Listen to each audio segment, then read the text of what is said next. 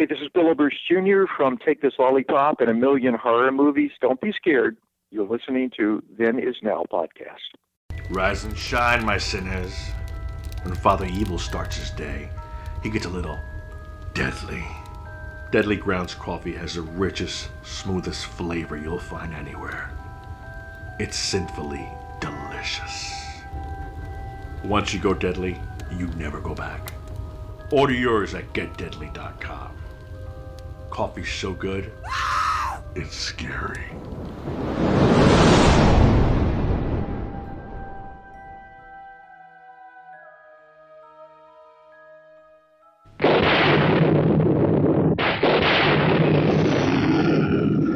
What kind of a sick school is this? Strange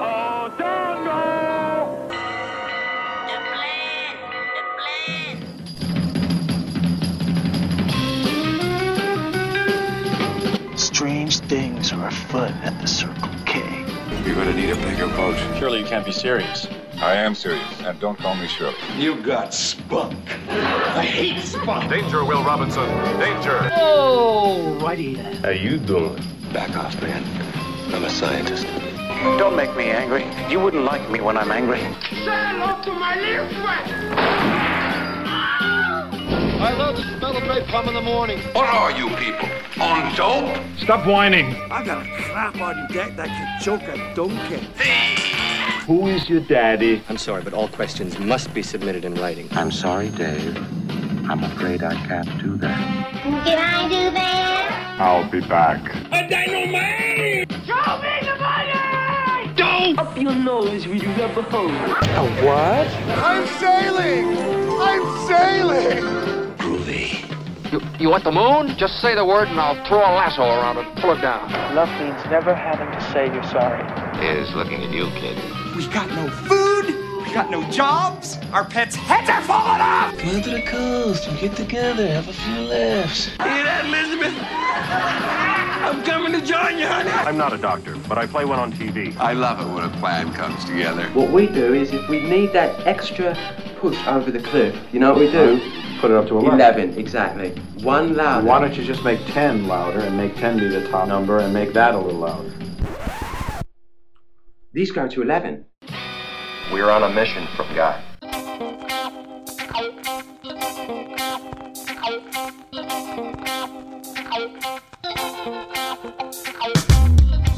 Hi, this is Rigor, and you're listening to Then Is Now podcast.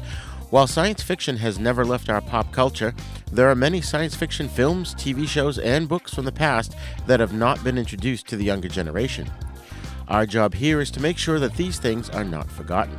One of these things that you should know about is a TV series from 1994 called Babylon 5, which ran for five seasons. The series follows the human military staff and alien diplomats stationed on a space station called Babylon 5, built in the aftermath of several major interspecies wars as a neutral ground for galactic diplomacy and trade. But what made it unique for its time was that it was a pre planned five year story arc that featured storylines which spanned multiple episodes and even seasons, affecting permanent changes to the series' universe. One of the major stars of Babylon 5 is on the show today, and he's not just known for that. He's been an actor since the early 1970s and has been on several other notable shows and is still going strong with a TV presence today. So sit back and get ready to listen to a fantastic episode with a major TV star. Class is in session.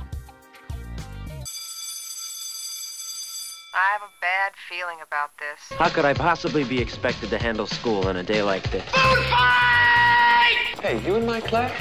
Oh, I am today. I think you should consider transferring to shop class. Now, now, very few students are severely injured in shop class. Bueller. When you were in school, Bueller. did you ever cut class? Bueller. Yeah, I guess I did. Sure, most kids cut classes. Good, sign this.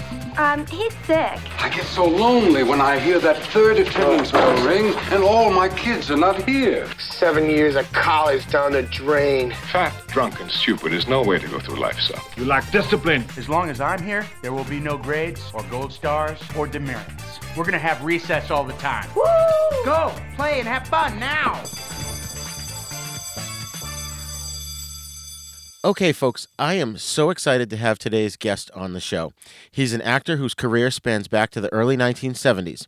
He's been on Hawaii Five-O, Baretta, The Mary Tyler Moore Show, How the West Was Won, Touched by an Angel, NCIS, Heroes, Bring 'em Back Alive, Kenny Rogers' Gambler series of TV movies, and more recently, Supergirl on the CW, and that's just to name a few. Some of his movie credits include Breakaway, Diplomatic Immunity, Kuffs with Christian Slater, and Contagion. But what really put him on the map for science fiction fans was his role as Alan Bradley, aka Tron, in the 1982 classic science fiction film of the same name, a role which he reprised for Tron Legacy in 2010. Not only was Tron a major hit for this man, but he was also the star of two wildly successful TV shows that are still popular to this day. Scarecrow and Mrs. King, and Babylon 5, in which he played Captain John Sheridan. He's been a stage actor, a model, a novel writer, a member of the Board of Governors of the National Space Society, and a member of the National Board of Directors of the Screen Actors Guild's Hollywood Division. He's won several awards, including the Bravo Otto, the Golden Boots Award, the Western Heritage Awards Bronze Wrangler, and is a two time winner of Sci Fi Universe magazine's Reader's Choice Award for Best Actor in a Genre TV Series for Babylon 5. Ladies and gentlemen, it is an honor and a privilege to welcome to the show the beloved star, Bruce Boxleitner. There he is. Huh? hey, Roger. hey, it's so awesome to yes. have you here and we now finally speak to each other. It's yes. amazing all this uh, texting and emailing and so on and so forth. Anyway, it's good to be on the show. Thank you for having me. Awesome, awesome. So before we truly get into it, I just wanted to mention that you know not only you were you were a fixture on TV for me growing up, and I got to tell mm-hmm. you, there was this one time where I got into an mm-hmm. argument with this kid on the playground because he insisted that you were Howie on the Fall Guy, which was played by Douglas Barr. I had to set him straight and tell him, no, well, no, he's I'm glad the you set him straight. I'm glad you did, but I, I remembered. Uh, it, well, he wasn't far wrong for mistaking me because um, many people did over the years. I believe me in a few um, uh, cocktail lounges and so on. I we, I catched a lot of drinks uh, in the name of Doug Barr. Uh, they used to think they used to think I was I was saying, hey, aren't you that guy on the Fall Guy with Lee Majors? I said, I'm too weary to argue with the man or to say, uh, no, I'm not, and then go, no, I never saw it. Um, I would just say, yeah, that's me. So years later, um, somehow I got on a phone call. I was on a phone, or somebody was talking to Doug Barr, you know, because he's been a very active uh, television director. I haven't heard right. from him quite a few years, but this was years ago. And I said, I've got to talk to Doug. And I, they gave me the phone. And I said, Doug, this is Bruce Boxleitner. He says, You know how many drinks I've gotten off of you, Boxleitner? he had the same thing. So that's amazing.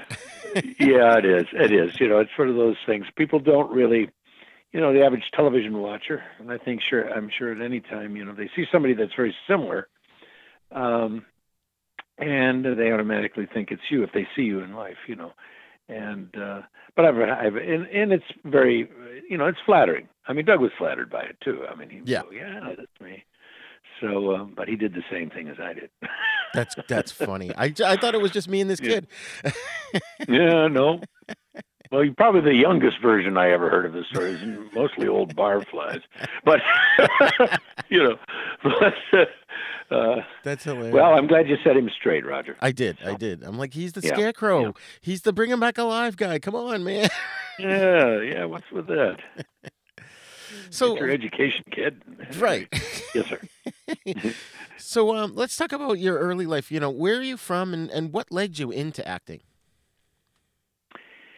Well, way back when, uh, I was born in 1950 in a, a town called Elgin, Illinois, it was really put on the map, northern northern Illinois, um, because they made Elgin watches, which was a very very popular brand for big watch factory. Right. And anyway, I was only born in the hospital there. There's many people from Elgin want to claim me as a favorite son. I said, well, it was the only hospital in the area because I was raised in a, a small town called Crystal Lake, Illinois, which um, is now a very large town, and all of that has been engulfed by the suburban spread of Chicago, you know, the north. But at that time, they were very distinct uh, small towns or towns, and um, I lived there uh, till I was 10 years old, and then we, my dad started doing better, and we moved in closer to Chicago, to a place called Mount Prospect, Illinois, and that's where I, uh, about 10 years old, 10, 11 years old, and went from there junior high, junior high school to um, you know high school, and then I left for the the big city of Chicago, where uh, after that I went to. Uh, I, I had fallen in love with uh, plays. I mean, I was in I was active in sports, but I never quite succeeded. I remember failing to get on the basketball team, and I think a day later I was pretty depressed about that. And uh, I wasn't big on school anyway, but I had to obviously. And I wandered into the uh, tryouts for the fall play, and it was open uh, to. And I had just become a sophomore, freshman. You weren't allowed to attend that. You had okay. to be maybe crew or something like that, but you could not be on the stage. Uh, they, you know, just that's the way it was. So anyway, I wandered into this audition, and um, basically, I didn't know what I was doing. But I've always been a movie and television fan. I mean, voraciously. Yeah. So this whole thing about acting was intriguing to me. I always had a very active imagination as a as a boy, and um, so uh, I, you know, I just, I don't know, I just something drew me to that room where they were holding the auditions, and I caught the eye of a wonderful our English teacher who also was the head of the drama guild, and I, a woman that um, I have always paid homage to the rest of my life, is saying this was if it wasn't for her, I wouldn't be where I was, and right. uh, where I became what I became because she saw something in me, and she cast me, and it was a Agatha Christie's um, Ten Little Indians, and then there were none, one of her famous mysteries. Wow! And uh, she cast me as the young leading man, and I had no idea what to do with that.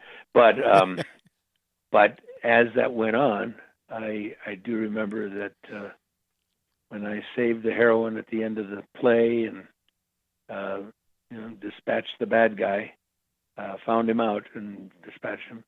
Um, and the applause that happened, and uh, there I was on stage in my high school theater, and I was totally bitten. And I thought, this is where I, this is where I live. This is what I want to do. But I don't, wouldn't know how to go about it. Right. you know. It's uh, how did you get to Broadway? Because I, I, saw a couple of um, r- newspaper reviews, which were which were all positive, and you were in status. Oh, there were some negatives, believe oh, me. Oh, really?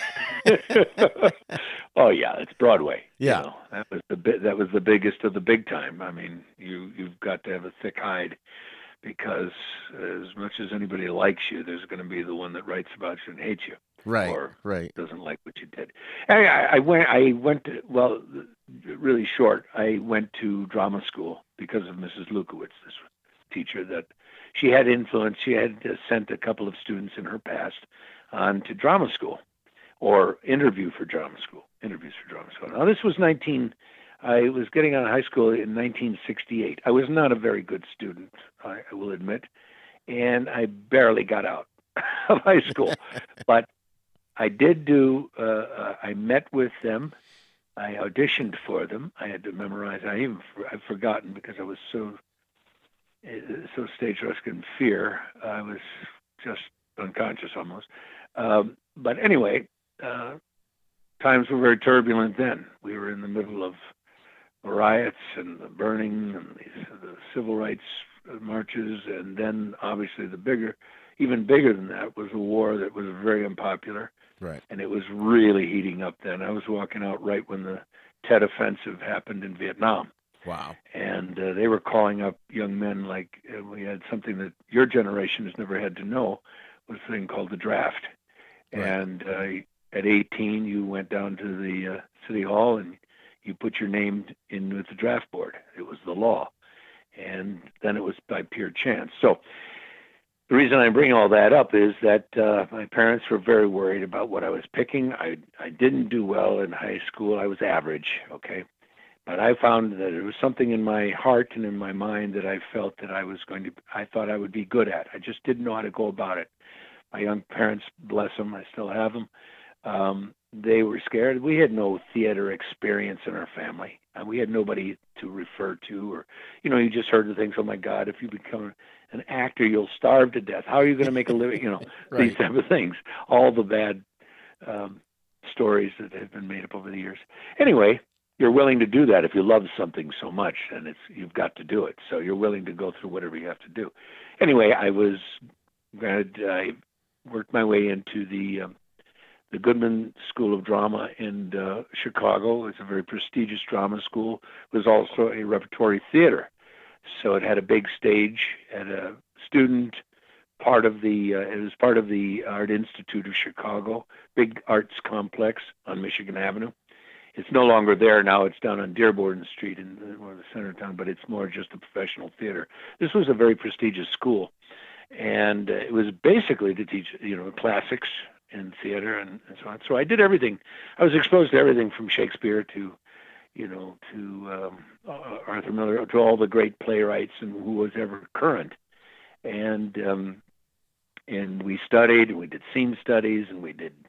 Uh, we learned uh, ballet and dance just so that you were in touch with your body and movement that an actor needs to be, and uh, voice and speech and all the things. And I also worked backstage crew to make uh, extra money as I was a kid. Nice. And um, but it was my first big adventure to leaving leaving home. Um, you know, it was a great experience. But that's how I got. Uh, yeah, I did two years, three years there, and uh, to get to Broadway was another interesting story. There was a very big hit play. Chicago, at, least then. I'm not so sure now, but I'm not.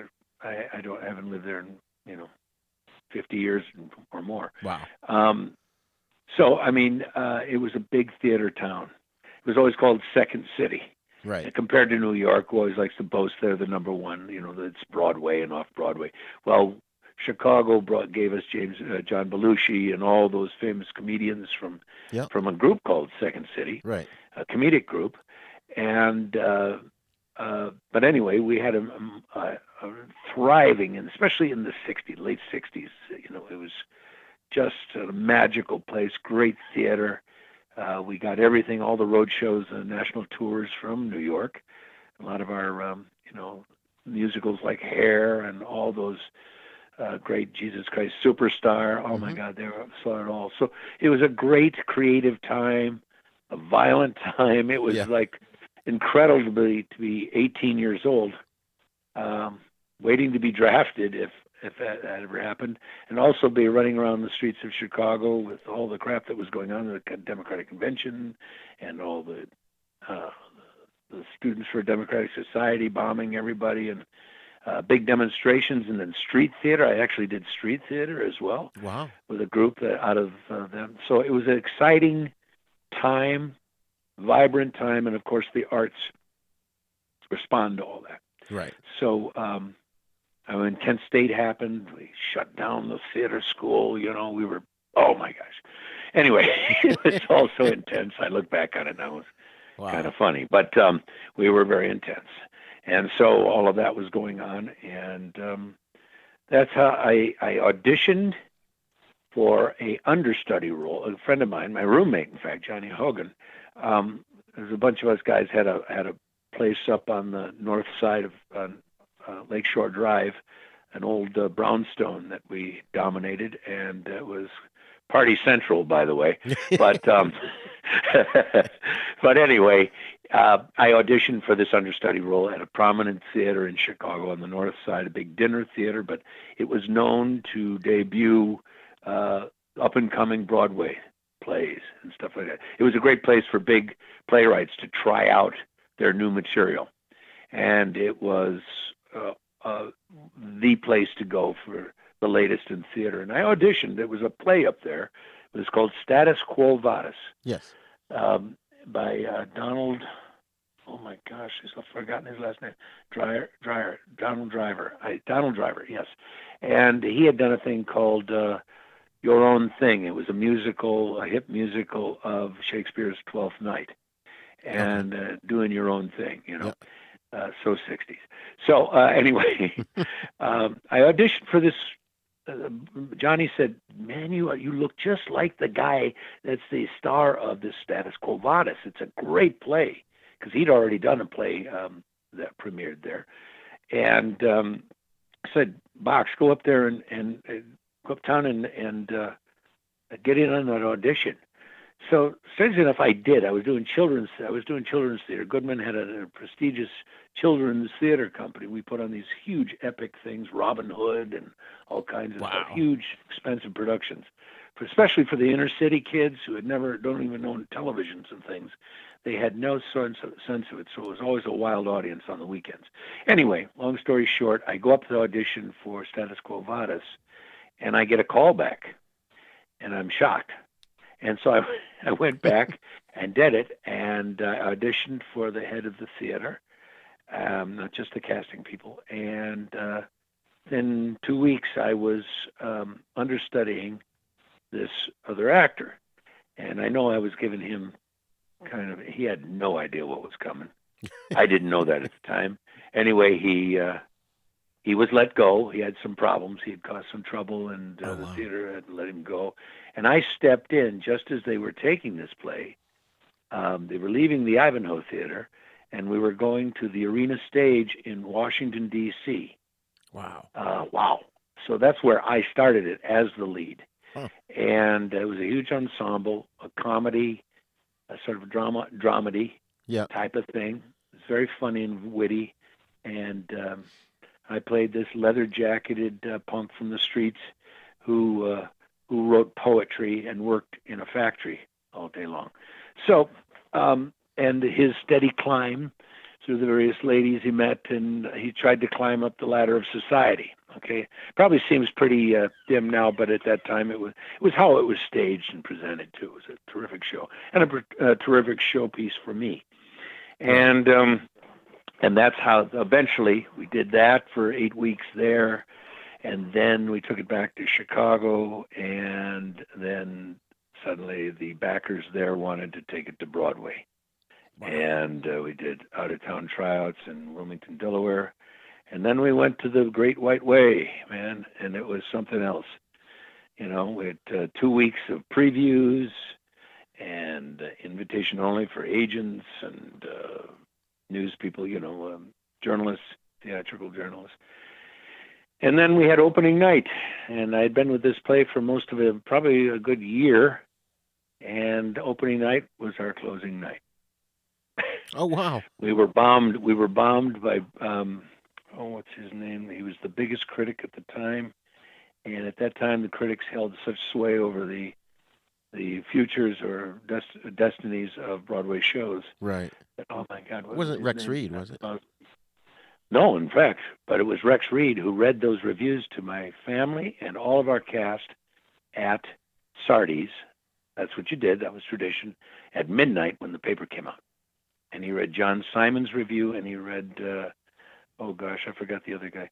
Anyway, the the bigger guy. He was a very famous agent, a very, very famous thea- theater uh, writer, and uh, he panned us basically. Oh, that's too bad. Now, the whole thing came from, and then I uh, I was just in a state of shock because all these old Broadway hands had told me all during that whole process leading up to that, kid, don't sign don't sign the fir- first contract they offer you. You hold out. You get a year contract. Blah blah blah. You're going to be big. You're going to be a big star, destined to be big. I remember our out of town tryouts uh, saying um, this play is destined to be a classic. Yeah. That's not what the New York Times said, okay? so, anyway, what was I to do? Here I was, I just turned 21. And um, I was in New York. I was out in the street again. But the lucky thing is, I had got an, an agent had seen me with a big agency in uh, New York at the time during the uh, during the previews. Okay. And um, everybody said, "Don't take the first offer that comes to you." Remember, I, all these Right. old hands and all these people. And I had this one phone call. Uh, somebody had left a number.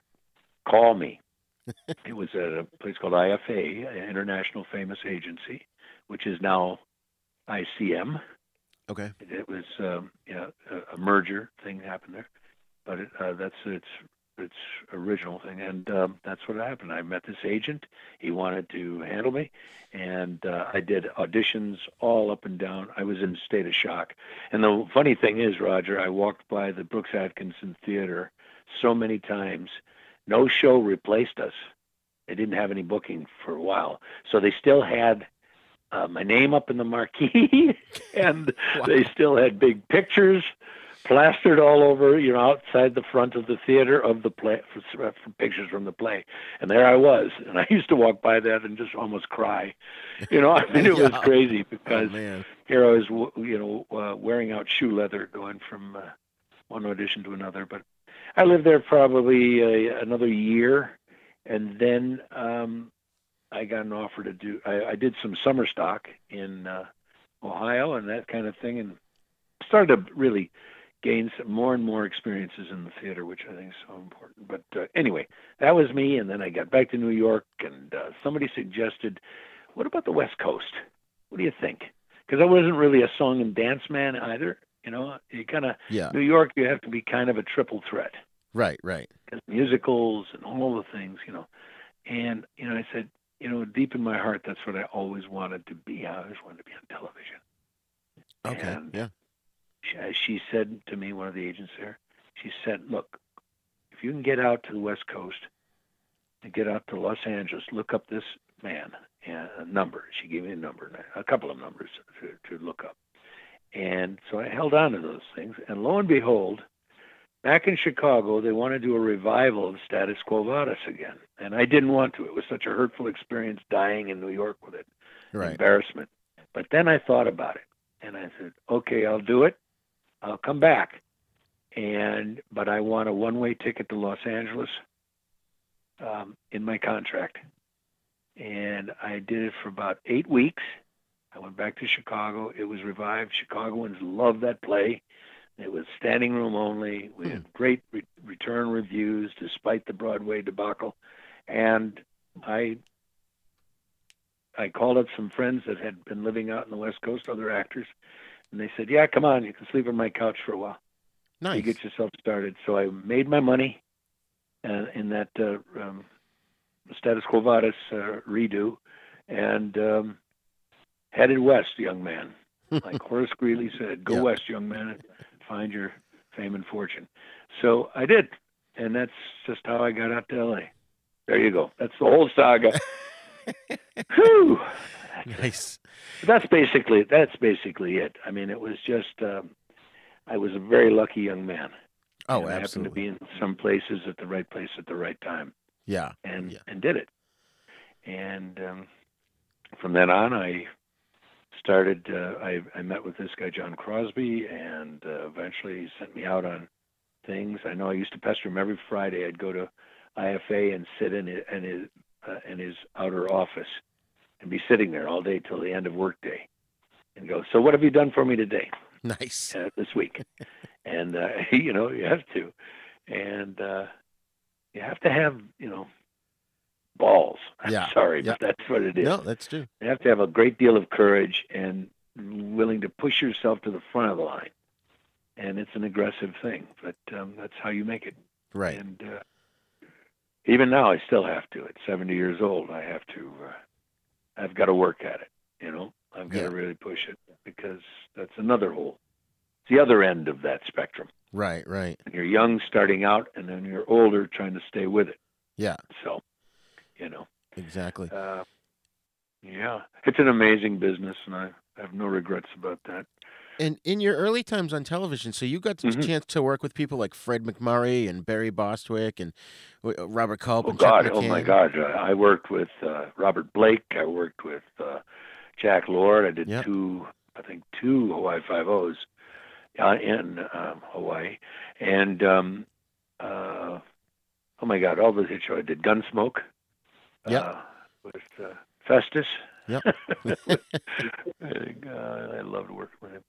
And that later got me to How the West was won. It was that same company. But um, yeah, Mary Tyler Moore. Yeah. I mean, uh, I'm I'm talking ancient history there to possibly your your your listeners. And, Well, I was going to say uh, we just re- you know just see how big she was because you know we're in the Me Too days now. Yeah. Well, she she started that. Oh yeah. She was very instrumental in breaking in. She and Marlo Thomas and um, Valerie Harper and uh, actresses that ilk, especially through you know Lucy had done it years earlier. Right. Lucille Ball with comedic women.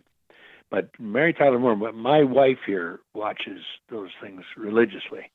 Still, the reruns of oh yeah those shows because it was portraying a young, uh, a woman in uh, uh, you know in a man's world, you Yep. know the news business and holding her own and her life and all her travails. And I did an episode of that. That was my first job in Hollywood, and it got me my Screen Actors Guild card. It was my entire paycheck went to it wow but it was worth it because then I could go further. I did. Uh, I think I did Gunsmoke after that. Then I did the very last episode shot of a series that had uh, been on television for 20 years. 20 years. Yeah. Um, and uh, and my associations with that would have end up taking me even further. But that's when I went off and did all these other. I did all these uh, episodic shows. Police Woman with Angie Yep. Dickinson. I tried to kill her under the Santa Monica Bridge and was shot for my uh, for my troubles and killed at the last minute Yeah. by this other cop that got me. But uh, I mean, all those kind of people, you know, I I I started hitting around doing those um, uh, get little guest star parts, and then they started to get bigger. You know, it's just you had to kind of work your way around. I, I I love to tell the story that at Universal, I auditioned for a thing, uh, a show that would eventually become called Welcome Back, Kotter oh yeah and a young guy named Travolta jumped out of that show into stardom. wow Uh, John Travolta, and uh, people forget what a huge impact John was. But on uh, the casting agent's notes, um, I went in for the same role of Vinnie Barbarino. wow I didn't know that Well, I looked too much out of a cornfield in Illinois than the streets of New York. Okay, even though I played this hood in in on Broadway, but um, out here, it's what you look like has a lot to do with it, you know. Right, And uh. I looked like a big corn-fed kid from the Midwest, and uh, obviously John was from, you know, Brooklyn and whatever. right yeah So, um, so, uh, but I'm on one side are the notes on him, and on the other side of that paper, uh, Reuben Cannon was the uh, was the uh, um, the producer the casting agent, Oh, the casting and uh, he had notes on both of us. I, I wish I had that paper. Maybe Trav- Travolta had it. I don't know, but it was interesting because that's how close I got. and uh, yeah, so you know, it was those type of things. Yeah. Um, my big break was uh, was really on uh, um, MGM's uh, How the West Was Won, ABC. right and And, wasn't uh, James was Arness one of your idols He was well. All, all all of us our age, we all knew who Matt Marshall Matt Dillon was. Of course, we grew yeah. up with him. Twenty years on television. It was probably a mainstay in your your viewing nights. It was one of them. It was uh, Yeah.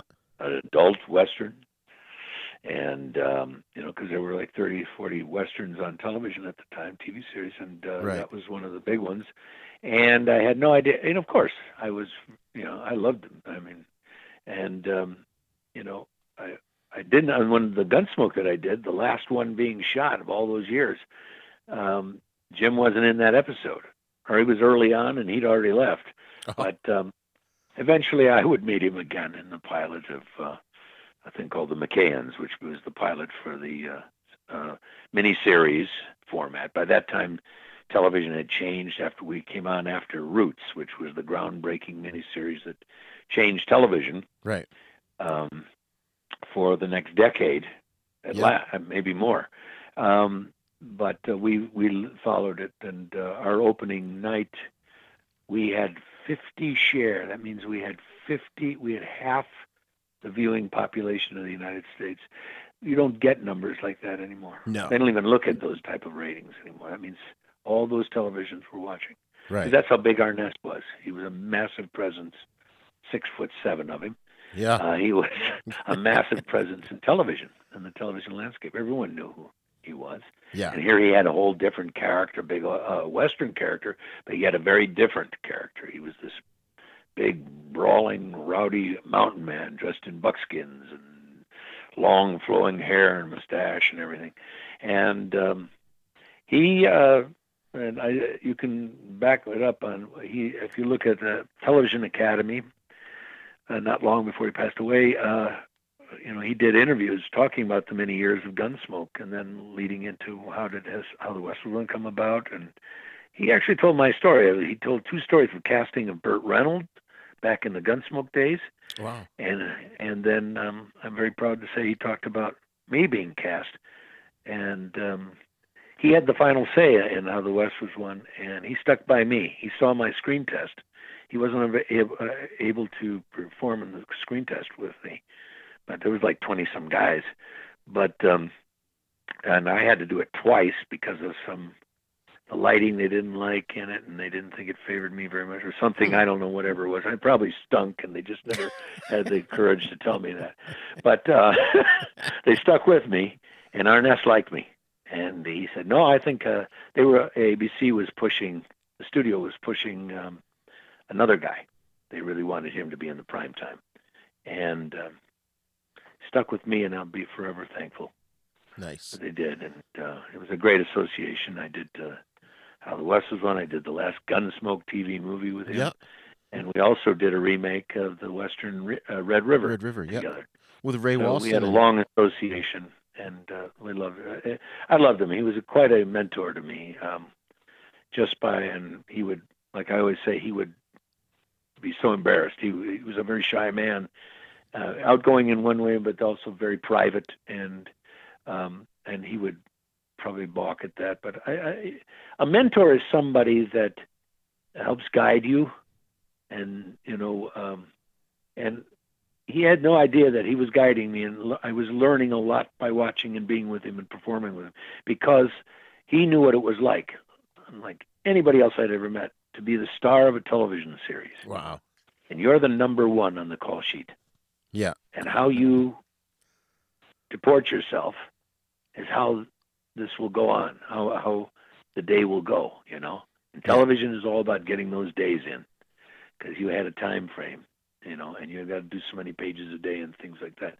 And so when you set a good example, and you're a professional, um, and he was because he got to work over 20 years. Imagine all the great guest stars from Bette Davis to Oh my God! Everybody that came out from New York, Robert Redford was a. Yeah. I mean, he worked with everybody who was just starting out, until some of the greats that were doing their twilight years. You know, Yeah.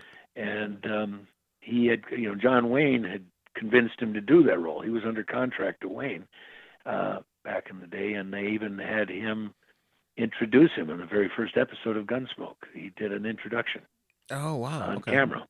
Yeah, you can look that up. It's it's cool. Yeah. There's a, I, I, there's a young man I know you're all going to like. His name is Jim Arness, and blah blah blah. So anyway, that was a huge endorsement back That's there cool. in the '50s. The star Wayne was the biggest movie star in the world at that time. Oh yeah. And so uh, he didn't want to do this thing called television. So, but and neither did Jim because Jim wanted Jim was part of his company and he wanted to be a, a movie star and he'd been in a lot of films. I mean Yeah. already, but um, he uh, but Wayne convinced him that this new medium was something he could you know go far in, and he did. Nice. I think it still holds the record. Old Gunsmoke. Uh, I think it was some of Dick, maybe Dick Wolf's one of his Law and Orders, but with predominantly the same cast. I don't think there's another show that's beat it on an hour-long drama. Right. The same cast. I Twenty think seasons. what even Bonanza was only like 15 years. Yeah, yeah. Some came close, but never quite got there. Yeah. And uh, Law and Order is, I think, there, but they've had numerous casts over the many years. Right. Right. and um, I mean totally different ones, you know. Yeah. And then some stayed with it. Uh, great so- series, but um, and we don't really have that today, Roger. No, really we don't. Uh, we get ten episodes uh, seasons. Yeah. Those were back in their day. They were doing thirty-six episodes a year. Thirty. Uh, it changed, but in my year, my time in Hollywood, you did twenty-two a season. Right. That was 22 on the air, and your uh, objective was to do 100 episodes. Yeah. Uh, especially if you did 100 episodes and then you could be sold into syndication, which doesn't exist anymore. Right. Yeah. No. So I- I just wanted to jump ahead just a little bit. Yeah, bit I'm here. sorry. I'm talking maybe too much. No, no, please. I have I have so many other questions from from those days, Go. but I'll save them for another time. Um, No, no, no. We can go. like, well, I did. I did want to mention my um my wife wanted me to tell you because we watched we re, we rewatched that Mary Tyler Moore episode that you were in, and she just wanted me to tell you that she said you had great hair in it. She loved it. That was the day of the big hair, man. Yeah. I had long hair, looked like a surfer boy. But um, yeah, that was uh, that was those days. That really pigeonholes you the early '70s because Yeah. that was like 1974 or five. somewhere Yeah. I I think it was came out to LA in '73, Yeah. and so I was very listen. There was, I know many people, my contemporaries, that you know it took years for them to finally get a job. I was relative. I mean, that's why I'm saying I was a very lucky young man. Yeah. Came in at the right time, and I, you know, um, you know, so uh, luck has a great deal to do with it. But you got to be able to back it up. Oh, absolutely. Yeah. If they call on you, you you've got to be able to back it up. And not everything was greatly successful, and I think I stunk in most of my early stuff because I was getting used to this, uh, especially that Gunsmoke. Strangely enough, I um, I was way over the top. Oh my God, I don't want anybody. To, I shouldn't even talk about it. Now they'll go look it up. But it was it was it was. I was way over the top. I was learning about this that black eye that looks at you from those tripods. You know, Yeah, I mean, yeah. that camera, learning the camera, and that's where Arness was greatly helpful to me. That's Well, you amazing. know, it's all about that camera. Oh, You may absolutely. be playing with everybody, but you got to be playing to that, Yeah. and um, and it's got to be brought down. Yep. And I still work on it to this day, trying to be as minimalist as possible. Right. And it's all in the eyes, especially you know when you get those tight close-ups and things like that. And that's something that you don't get out of theater because the theater you're no, so because far theater, away. you've got to hit the you've got to hit the hundredth row, you know, the Yeah. fiftieth row or whatever. You've got a, yeah, huge house and balconies and everything, so it's a little larger, and that's where my formative experience came from. But acting is acting, and you just have to adapt to whatever the medium, you know. Right. It's still the same process so far as uh, creating character and learning your lines and blocking, and you know, camera blocking is different though. You know, you've got to always be aware of the camera. And uh, Mary Tyler Moore was a three-camera show that was comedy, Right. and so it was live. We had an audience. Obviously, they could they would edit and start over again if you needed to. Somebody flubbed a line or something like that. Yeah. But uh, that was a another experience, the Mary Tyler Moore show, because Ed Asner and uh, you know uh, Ted Ted Knight. Oh my God. Yeah. He brought he introduces me as you noticed in that thing. He was well, look who I found in the mailroom, you know, that type of thing. And uh, real quick, real on that is I'll never forget. I'm standing there and waiting for this little red light. He's and I are standing there, and he is joking with me and kidding with me. And every time I'm damn near peeing myself. I'm laughing so hard. And then I've just got to come in with a big old, you know, you know what, eating grin. Yeah. on my face. you can say it. And okay. that was a genuine look because this man had me in hysterics. That's He'd be awesome. mumbling under his breath, you know, like, uh, and what a comedic genius. it really was. Oh what an exciting experience. I remember Valley Har- uh, Valerie Harper, who played Rhoda, Yep. who would later have her own series Yep. uh, on that character, uh, taking me aside and wanting to know all about me. How are you know? How are you getting along? How long have you been out here? And you know, just welcome to the show. These people were so wonderful, and Mary Tyler Moore herself was so gracious. Nice. And um, Gavin MacLeod, how was he? a great, great experience. Gavin MacLeod, wonderful. Yeah. Murray's daughter. Oh, that's you know, right. Murray's daughter, who Yep. has got this summer job, and no one has the heart to tell her Yeah. that she's doing a terrible job. she's ruined Lou's coffee and everything, you know, all that kind of stuff. Anyway, great stuff, and it was and it was over there at CBS in the Valley uh, in Studio City, and it was just magic because I lived like uh, two blocks from the studio in an apartment building, and um, it was a wonderful time. Uh, you know, I look back on that very fondly. That's great. But uh, then, you know, everything went on after all that, after How the West was won, and I did East of Eden and all these other uh, miniseries. And um, my sci fi world was coming. Yeah, yeah. Prepare for a spine tingling, nerve shattering podcast featuring all your favorite monsters. You won't believe your ears when you listen to Monster, Monster Kid, Kid Radio. Hear your host, Derek M. Koch, and his ever rotating stable of guests discuss your favorite classic and sometimes not so classic monster movies. Subscribe to Monster Kid Radio through iTunes or Stitcher, or visit monsterkidradio.net before the next weekly episode of Monster, Monster Kid, Kid Radio. Go through the archives for interviews with Sara Karloff, Victoria Price, and Joel Hodgson. Listen to discussions about movies like Creature from the Black Lagoon, Island of Terror, and King Kong. And don't forget convention coverage from Monster Bash and the H.P. Lovecraft Film Festival. Classic monsters, modern talk, and the head of Rondo Hatton, only on Monster, Monster Kid Radio. Greetings, this is Mr. Lobo. Are you a sinsomniac? Do you stay up late and watch what normal people call bad movies till dawn?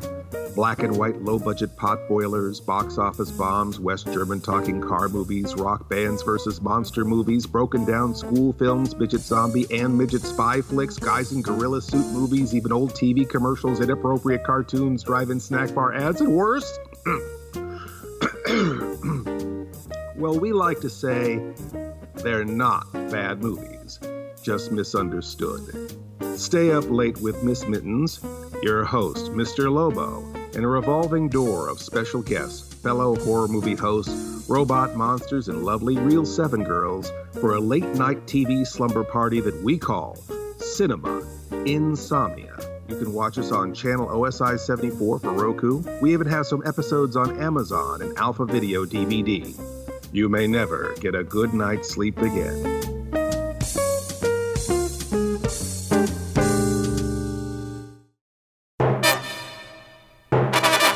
Well, I mean, you had a jam-packed four years starting in 1980 because you did the the Baltimore Bullet with James Coburn and mm-hmm. Omar Sharif. James then Coburn, yeah. you were in Kenny yeah. Rogers' Gambler. The Gambler, uh, yeah. yeah. I played two two guys named Billy. Oh, really? both of those. Oh, that's great. I was I was Billy. Uh, what was my name? Billy something or Billy Joe something, and uh, with James Coburn. Now, that was a low budget movie.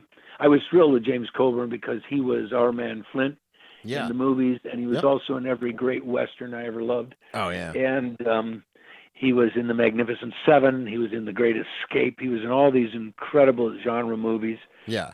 And uh, he'd been in Sergio Leone's uh, Fistful of Dynamite, or Duck You Sucker, whichever title you want to use. And uh, so uh, it was he, he was just larger than life to me as well. I seem to have sidekicked from James Arness, another gray-haired guy, big giant, to the to to James Coburn, another silver-haired giant, Right. till Kenny Rogers, Right. another white-haired guy. So I was the sidekick, and now I'm the guy, and I could play every one of their biographies because I've got the white hair now, so and still have a head of hair. So, uh, but anyway, uh, James was great, and uh, it was a low-budget film. Uh, never got much play, but I worked with two giants, as far as I'm concerned. And Omar Sharif, who was like this Oh yeah. legend from Lawrence of Arabia, Yeah. And Dr. uh, Funny Zhivago. Girl, and all these great movies. Yeah. And um, so anyway, a great experience around them. And then uh, Kenny, who became a, a, a, a just a really great friend, and uh, we did. I probably did more uh, hour per hour. I did four of those, and they were all two-hour movies. Uh, from the first Gambler to the second Gambler, which they were all two-nighters, and two hours each. Right. So there was a lot of film time, you know Oh yeah. and we uh, pretty much uh, I had a great time with him and and uh, You said you he, you never saw a guy who enjoyed his success so much as Kenny Rogers. yes yes I mean here was a guy that um, uh, was uh, when I did Gunsmoke I worked with his partner from a group a very famous recording group that, that was uh, Kenny Rogers in the first edition. I just dropped in to see what condition my condition. Uh, it was a very psychedelic rock group. Right. strangely enough. And uh, Kenny had been in every musical style there was. He told me he started up as a uh, bass, a stand-up bass player in a jazz quartet. Uh, Wow. In um, that was one of Sinatra's favorite groups, where they would go after night after in in uh, in uh, Vegas, they'd go to this after hours. The Rat Pack would go to this after hour this place, and these guys would they'd be playing, and they'd all go to see them. I mean, think about it. You know, all the you know Sammy Davis, and Joey Bishop, all of the whole Rat yeah. Pack bunch. Yeah. Dean Martin. They were all there at night, and they'd work till they'd all uh, leave the place midday, mid morning. Wow. You know, and go sleep off for their shows the next night. So, um, no, Kenny was a great, larger than life character, and um, he enjoyed it, uh, his success. I say that because I, I got to know him over the years, and um, um, he he bought and sold homes. He he had so many hobbies, and his photography hobby. He did two great photographic coffee coffee table books. Um, just uh, one was called "Just Some of My Friends," and I was between Michael Jackson and Elizabeth Taylor. Uh, wonderful Hurrell type uh, photos that he made. Wow. And these were people that he knew, you know, Yeah. from president to uh, ex-presidents to uh, uh, people of all walks of the recording world and the movie and television world. And um, but uh, you know, America loved him. The world loved him. Oh, yeah. He had that kind of quality that you still could hum his songs. And he said, "I may have not been the greatest voice in the world, but I knew how to phrase a lyric." Nice. You know, Yeah. and that's so true. Yeah. It's so true. You know, because essentially he was a musical storyteller. Oh yeah. You know, and he knew how to phrase it. Yeah. And uh, and so uh, anyway, I just love the man, and uh, he was a, a terrific influence on me t- as well. Because you see that how you see someone who were making tremendous. When we did the original Gambler, where I was Billy Montana, his goofball sidekick, like I was with James Coburn, um, only I was a wannabe gambler card player, card sharp Right. and uh, and I keep goofing up everything and getting in trouble, and he'd have to bail me out. but uh, Kenny, I remember we were in old Tucson, Arizona, uh, outside the train, and we were taking pictures, and um, I think he was going to be on the front of Time magazine. He had scored bigger than any recording artist, other than maybe the Beatles prior to that, in such a record amount of time because and I think Coward of the County came out that week while we were doing that and it went straight to number one. Yeah. And another story song. But every they were very simple Yeah. and uh you know he didn't consider I don't think he considered himself a country player. He just was a boy from the projects of Houston, raised Right. in poverty, and he made it big. Yeah. You know. Um, I mean, I still have. part- I I was just gonna say I still have his um eight track from when I was a kid that has like I think it was his greatest hits. I'll throw it in every once yeah, in a while. and certainly the gamblers in there. So uh, I went out uh, hiking the other day. and I had my little earplugs in and my phone. And I turned on, and the first song that came on was that. And I went, "Yay! This is a good day." Nice. To the gambler, you know, Yeah. because I kind of kind of kind of think it is my theme song too, in a way. Yeah. It's a gamble, you know. Yeah, that's true. It's a great lesson of that song in its simplistic way. It's life is a gamble. Yeah. You, you know, you got to know these certain things to survive it. So, um, And speaking of gambles, and that oh, I'm yeah. sorry. You go ahead. Go ahead. No, no, you're you're the host here. All right. Well, I was gonna say. I just ramble on, and you gotta you gotta rein me in, Roger. Well, I was going to say, speaking of gambles, when you got the script for Tron, which was shortly after that, what was going through your mind? Did you think it was it was going to work? Uh, Again, that was probably a gamble, right? Well, I always want to say I think uh, what was the, the the most exciting part about doing the film Tron was that it was cer- first of all I was a kid raised on Disney, and to work at Disney Studios was huge. Oh, okay. And um, to work with Jeff Bridges, who was a one of those contemporaries that I always looked to see what he was doing. I always enjoyed what he did.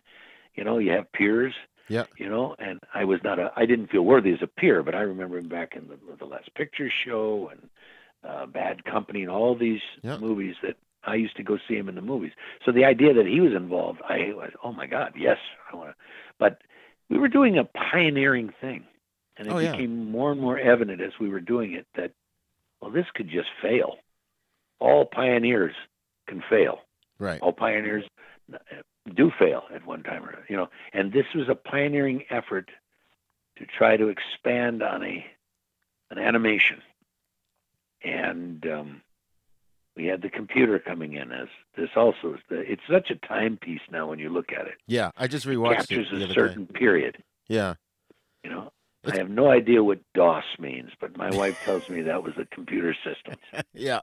And how how, how and here I am, Alan Bradley, computer wizard. You know? Well, that's why it's called acting. Oh, you know? I'm talking to you on my landline, for Christ's sake, you know. Hey, anyway, I was uh, actually very glad when you said that because I knew the signal would be perfect. there you go. Yeah, I, you know. Anyway, but it was. I felt it was exciting. It was different. yeah.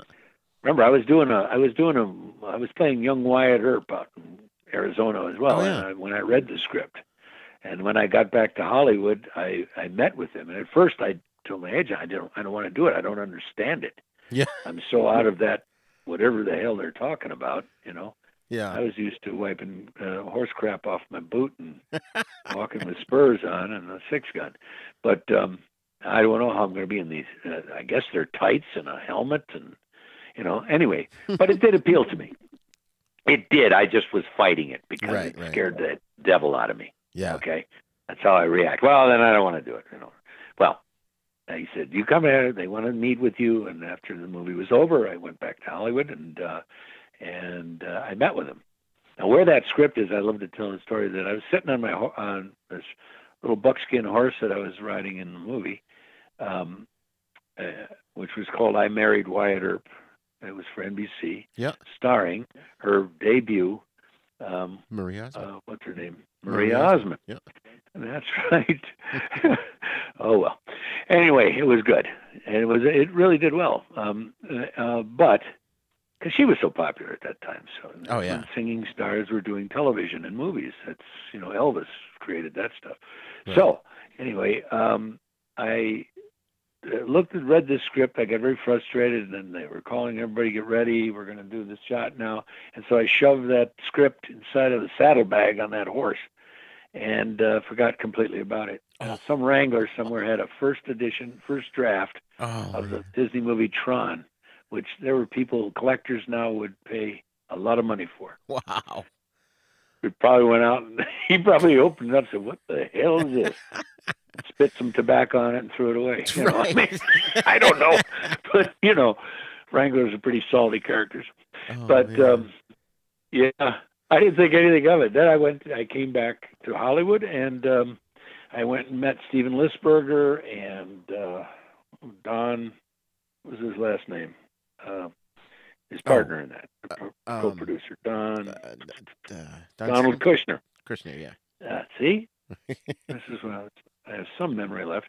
Anyway, um, and I met with them, and they sort of interviewed me, and then he showed me some cells that they had done, and I got an idea of it because I remember auditioning for Star Wars, and didn't get it.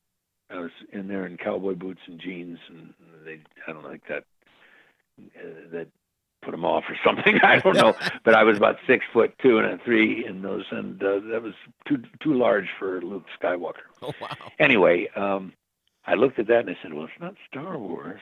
I'm thinking to myself, "It's not Star Wars, but it looks kind of space-like, doesn't it?" So it's inside a computer video game. Yeah. Okay, that sounds kind of cool. And uh, I got into it in my head, and I said, "Yep, I want to do this." And um, so I'm so glad I did. And how difficult was it to make that movie with all the effects? Well, because we didn't see any of the effects, it wasn't. It was difficult in imagining it, and thank God we had an expert uh, uh, storyboard, which Disney does so well. The storyboards were like these incredible. I wonder where they are to this day. I'm sure Steven Lisberger has them or Oh, Harrison yeah. Ellenshaw.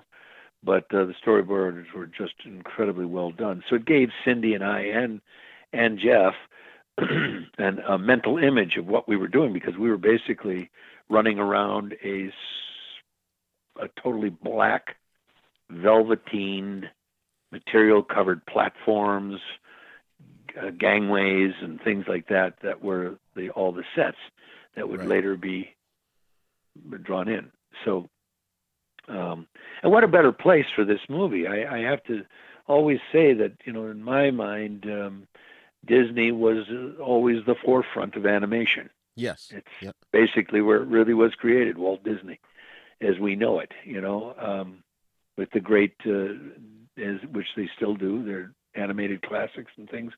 Those movies were, you know, groundbreaking.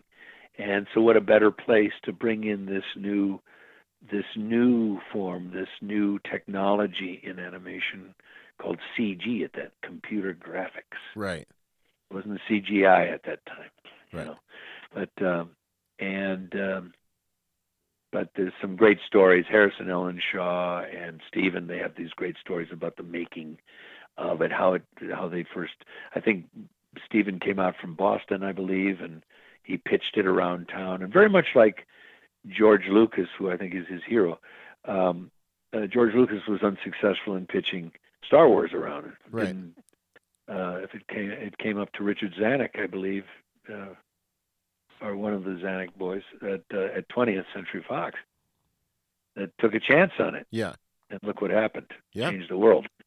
Well, I think you know Steven had this idea about this thing and this technology and everything that he had. A, I think he he did com, uh, commercials or something back in Boston. Okay. I think Yeah. and somehow brought this thing and had an image of this guy, this sort of burly looking energy energy thing, and it was called Neutron or something like that.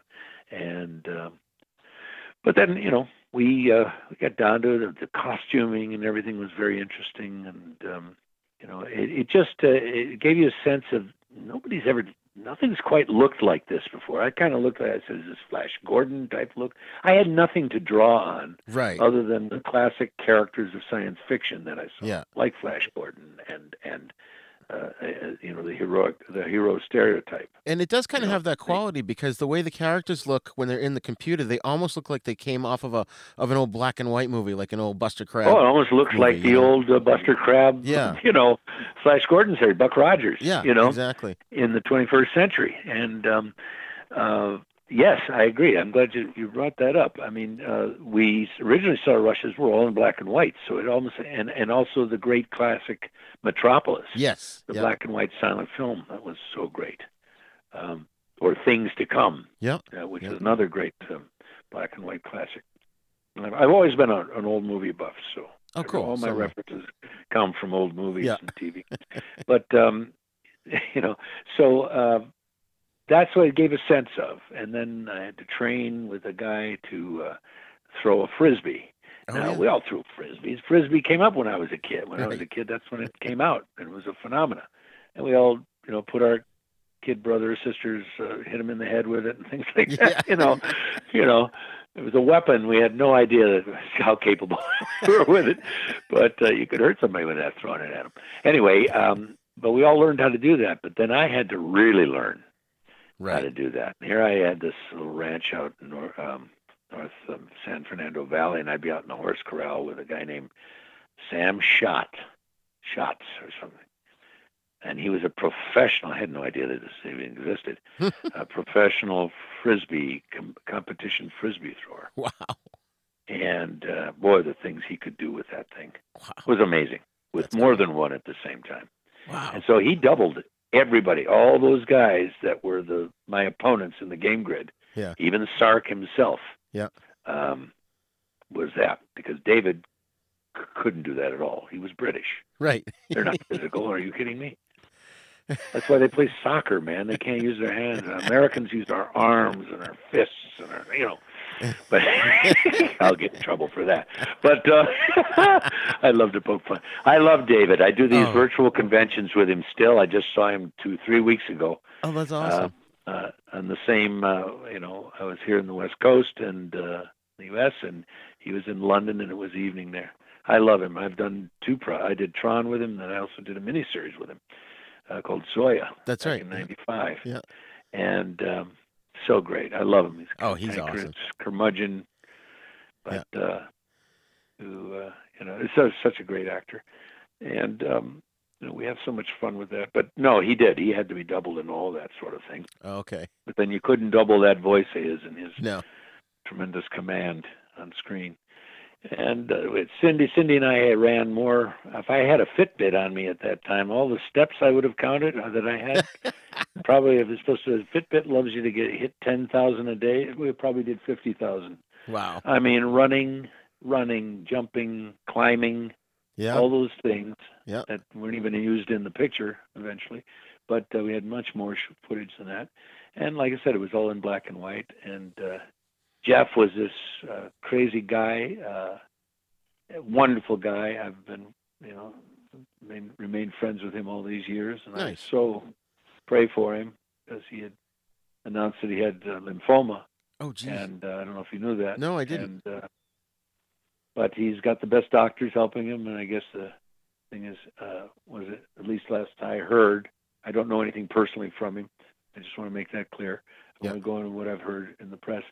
Uh, he announced that he had some of the finest doctors, and that the tumor, whatever it was, has been shrinking, and he's doing well. Oh, good. So, yeah, uh, we we can't. The world without Jeff Bridges. I want to tell you. Oh, a sad one. Yeah. And uh, I always wanted to say, I always say about Jeff, and I've seen him perform with his band, the Abiders, and um, uh, you know, I, who doesn't love Jeff Bridges? Right. I mean, who, how can you not? Right? hit I mean, so no matter many- all his great films, Yeah. you know. the Fisher I always King. felt because I had, yeah, right. I mean, because I had worked with his father, Lloyd, another steadfast uh, icon of, of Oh, television, especially, but many films, right? Great films, High Noon with Gary Cooper, and Yeah. all these great things in the past. And um, I worked with him before I ever worked with Jeff. He he did a three-parter on how the West was run, with my storyline. I was directly involved with Lloyd, and he'd always go, "You know, you remind me so much of my son Jeff." how prophetic that would be! I would Wow, be that's crazy. working as as as Jeff Bridges' sometimes contentious friend, Yeah. you know, as Alan Bradley with Kevin Flynn. Right. And um, in fact, to this day, I call him Flintstone. He calls me Tronsky. Oh, that's cool. So it's uh, yeah. That's so awesome. That's a first for you, Roger. I don't think I've ever mentioned that. Oh, nice. Well, there we go. It's a first for then is now. Yeah. Flintster and, and Tronsky. So then So, you guys uh, went on to do the sequel, right? Tron Legacy.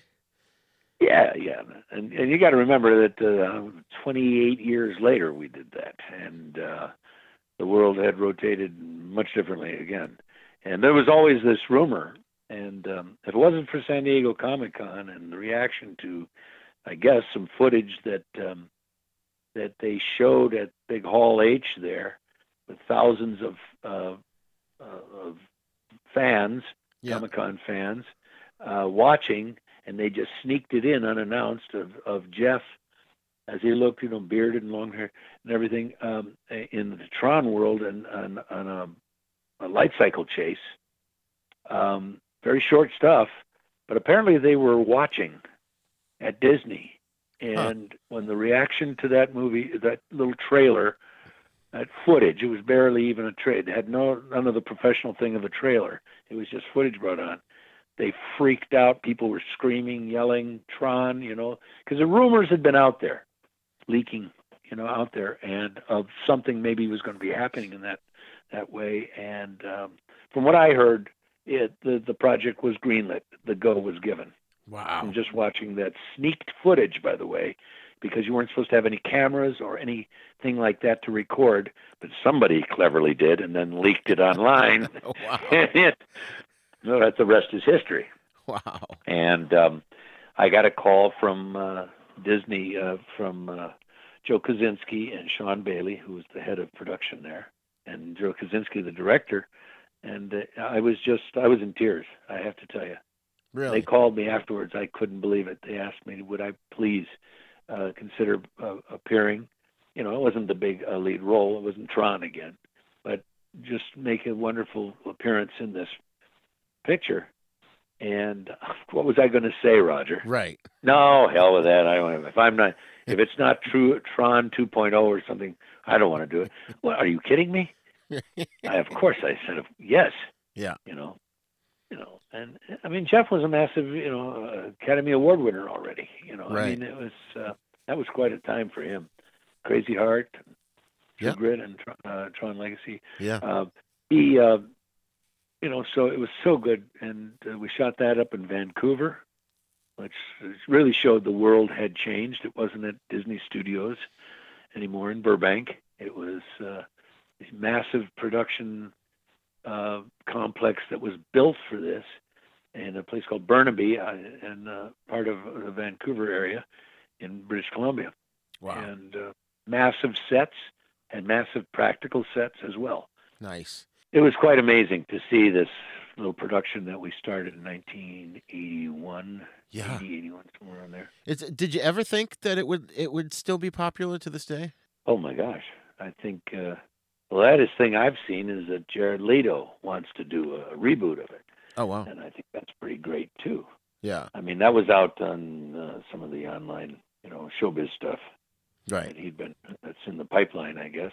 I have no idea. I don't know. Fans always think I know everything that's going on. I don't. it's way above my pay grade to know what's going to happen. I know there was a considered a, the the continuation of the legacy story, which I would have personally loved to see.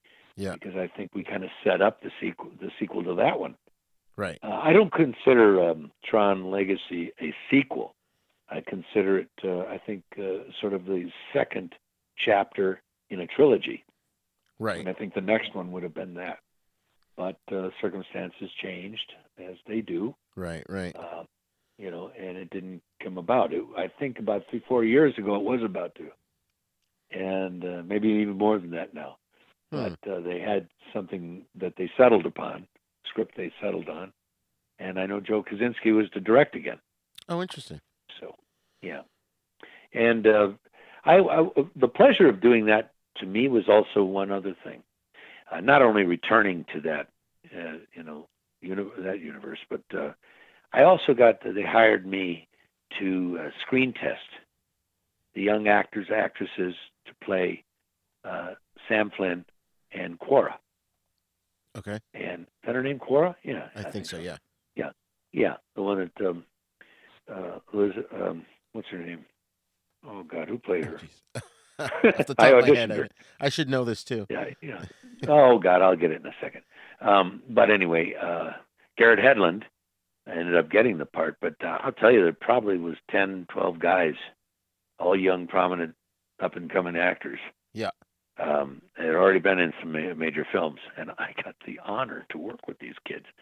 I mean, here I was, you know, I was already in my my 60s, and uh, um, you know, I was, you know, another whole era away, and uh, I so I was kind of starstruck at the people all the way up to uh, what's his name, uh, Casey Affleck wanted desperately.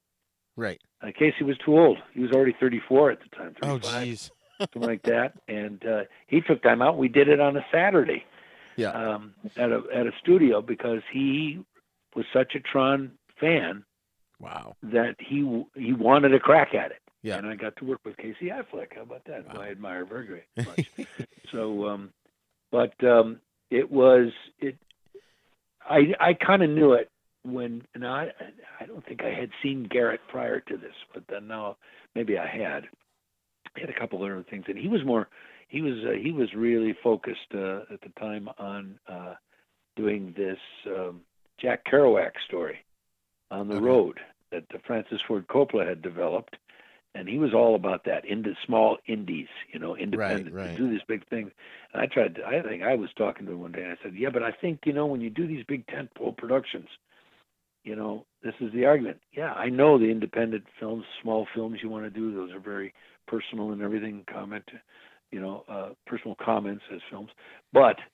Um, you do one of these and you get that big audience recognition, it's only going to help your independent p- pictures be seen. Oh, absolutely. You know, And, and by the So- way, Olivia Wilde was the one who played Quorra. Livia, yes. I'm sorry. God Almighty. God. Took me a while to remember it too. Again. I hope I okay.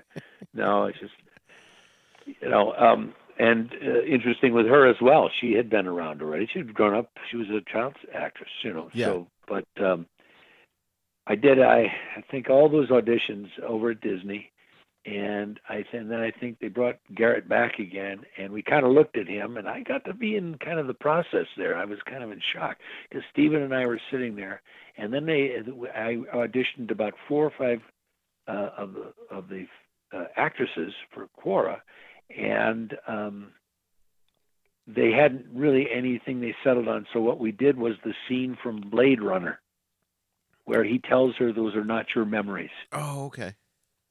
uh, that Sean Young did so wonderfully Yeah. in her eyes and everything, looking and going. You know, she was a replicant and wanted Right. to believe that she was actually that girl, that young woman. And they had all these photos. Remember, it was such a Yeah. great scene, and we did that scene. I got to play Harrison Ford playing, you know, Rick Deckard. Yeah. Blade Runner. That's so awesome. it was it was just sci-fi wonderland. That anyway, is. uh, you know, so um, but I remember uh, sitting next to Steven and we were watching now Garrett. We narrowed it down to Garrett Yeah. and then Olivia, and they're doing the scene down at the end of the Solar Sailor, reminiscent of uh, the first Tron Yeah. and um uh and Jeff looks back and he's looking back at them. He's going off to knock on the uh, universe or whatever he said on the game grid or whatever. Uh Jeff was so great with his, you know, his sort of witty sides in that movie. And um and we were sitting and we were down below. This thing was up above us where they were shooting and they were looking we were right below them and we kept nudging each other going, This is it. This is the two. Steven, I think so so enjoyed, and I'm I'm sure he still does, all things Tron because this was his baby, his creation. And Yeah. he, you know, Disney took took the chance on a one uh, first time director Right. with millions and millions of dollars. Yeah. That's always the pressure, Oh, the money that they've laid out, and here you are doing it. And so, you know, it wasn't always a happy time. There was a lot of tension when we made the first one, as well as the second, I'm sure. Uh, and the time I was on it, um, I was only up there a few weeks all in all, um, back and forth. Um, you know, on Tron Legacy, it was incredible. Yeah. And uh, you know, on the original Tron, it was uh, scary, Yeah. exhilarating, all at the same time. Well, there had been nothing like it before. So, And there still hasn't anything that looks like it since. yeah. Nothing looks like the original Tron. Right. It, re- it really doesn't. When you look at those cells, nothing quite looks like that. Right. We have many science fiction movies, okay? And this is actually, I think, the reason you and I are still we're talking about it right now is that it's it's the science fiction that we are living. Right. We're Yeah. actually living this in a strange way, and it's kind of naive little story. It predicts the world that we're living in. Well, I mean, David And Warner's character so had than a, ever. yeah, David Warner's character had a touch screen, a desk, you know, a Yes, computer. Yes, yeah. That was just Oh, yeah. amazing. master control program. Yeah. Yeah. So I mean, and and you know, it does make sense when you're on your computer and you're creating a program. That is a little you down there. That's your little presence. Right. That's your presence inside that Avatar. It's an avatar, right? So there you have avatar, right? There you go. So I mean, it's all all a wonderful thing. Um, but that, and uh, you know probably from its history that when we came out, it was a giant kerfluffle. you know, it did nothing. I know it, It did scared crit- the hell out of them. critically Uh, well, though, Critically, but that doesn't help. not so much. No, it was not a success critically. It uh, the box office was pretty limp, and that was pretty much Disney at the time. Yeah. I, I don't want anybody being offended, but uh, you know, Disney owns the world now. It runs the world. Right. I swear to you, every aspect. Oh yeah. Um, uh, it, but it is as a corporation, and um, but at that time, uh, it's it wasn't doing so well. It was running right into the ground. yeah. In fact, it was going financially a lot of trou- troubles. Ron Miller, the son-in-law of Disney, was running it at the time, and I don't think he was a probably a, the best choice for that. Right. Um, he did green light that Tron. Okay, I mean, Yeah. But uh, I had heard no major star at that time would work at Disney Studios. Wow. They were still making the Herbie Love Bug Yep. movies and things like that, Yeah. and they had the Black Hole, which Black was Hole. a dismal failure for them. And so um, I found it very courageous of them to speak well of them that that they took the chance on this other thing that had no guarantee of success. Right. You know, the Black Hole, I believe, had a, a major author. I'm not sure, but this did not.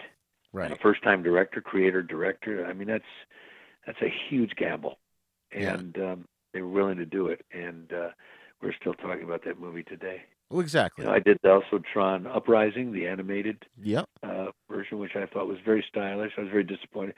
It seems they have a love-hate relationship with Tron. It's their original franchise, and yet I've done the video games and um, Yeah. voice work in that. You know, Yeah. Right. So I mean, um, but yet everyone knows what Tron is. Right. Maybe they never even saw it, but they know that word. Right. You know, they know the name. They go, "Wouldn't that something to do with game, video games or something?" Right. You know. Um, That's incredible. But, so, uh, so after Tron, you went. You then went on for TV to do Bring 'Em Back Alive and Scarecrow and Mrs. King. How was sort of that segue for you in terms of career? Well, I, I and, uh, strangely enough, I, this was the way my I was thinking. I had a, um, uh, uh, I had switched agents. I had a major manager this time, a very flamboyant man named Jay Bernstein, who was quite renowned in Hollywood at that time, Hmm. and he was known as the Star Maker. And uh, they don't have these kind of characters anymore um, in Hollywood, and we're lesser for it. There were much more character, uh, colorful people, much bigger personalities. It's kind of crazy now. It's so corporate that no one really stands out as as much as they used to.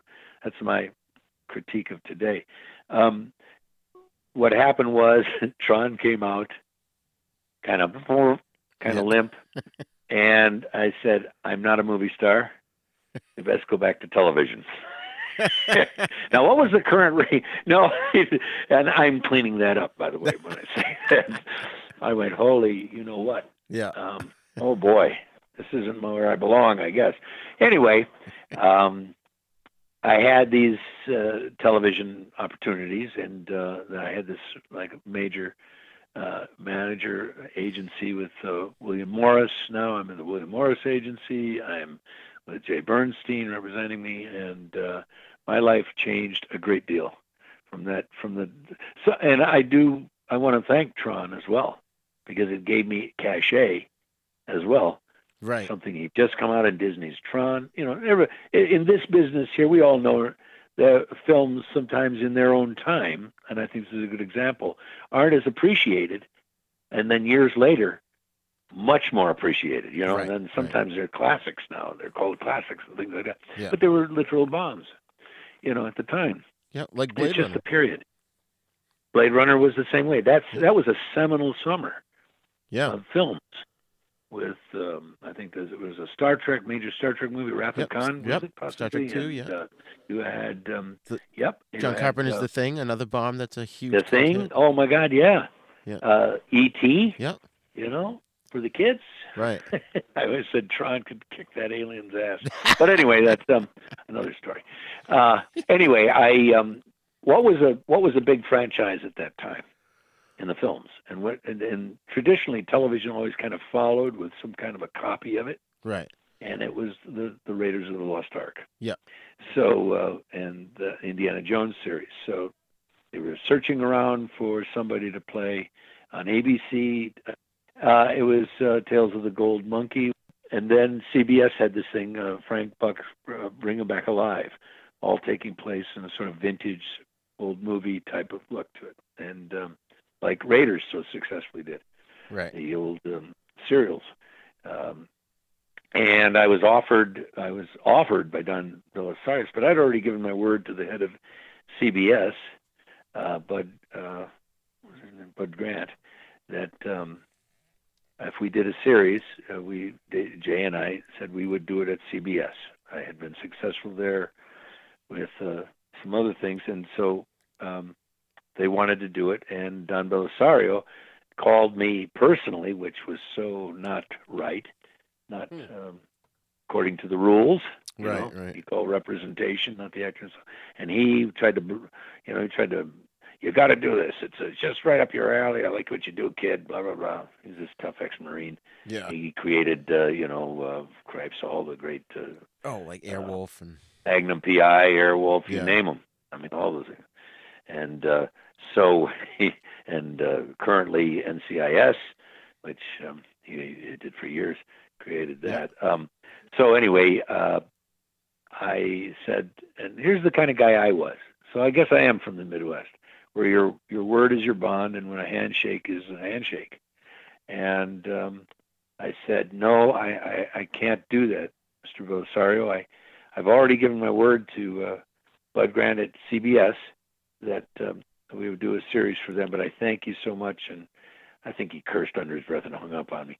But anyway, uh, I don't know how he got my number either. But I remember being turning that down in the middle of my kitchen, Oh, and uh, so I, um, you know, I took. We went further with it. Now Frank Buck was a, an actual character. He had uh, he had done. Uh, he was a big game hunter, but not in the sense of hunting and shooting. At, in fact, a number of zoos in the world, and uh, San Diego Zoo and the and and Brooklyn Zoo, uh, were, without him they would have never existed. Wow. He he saved many many animals from extinction, especially the white rhino up in uh, up in northern India, and um, which was going extinct uh, extinct at that time. And this is back in the 1920s, is where he was really more active as a young. He wrote many many books. Bringing Back Alive was a huge hit book.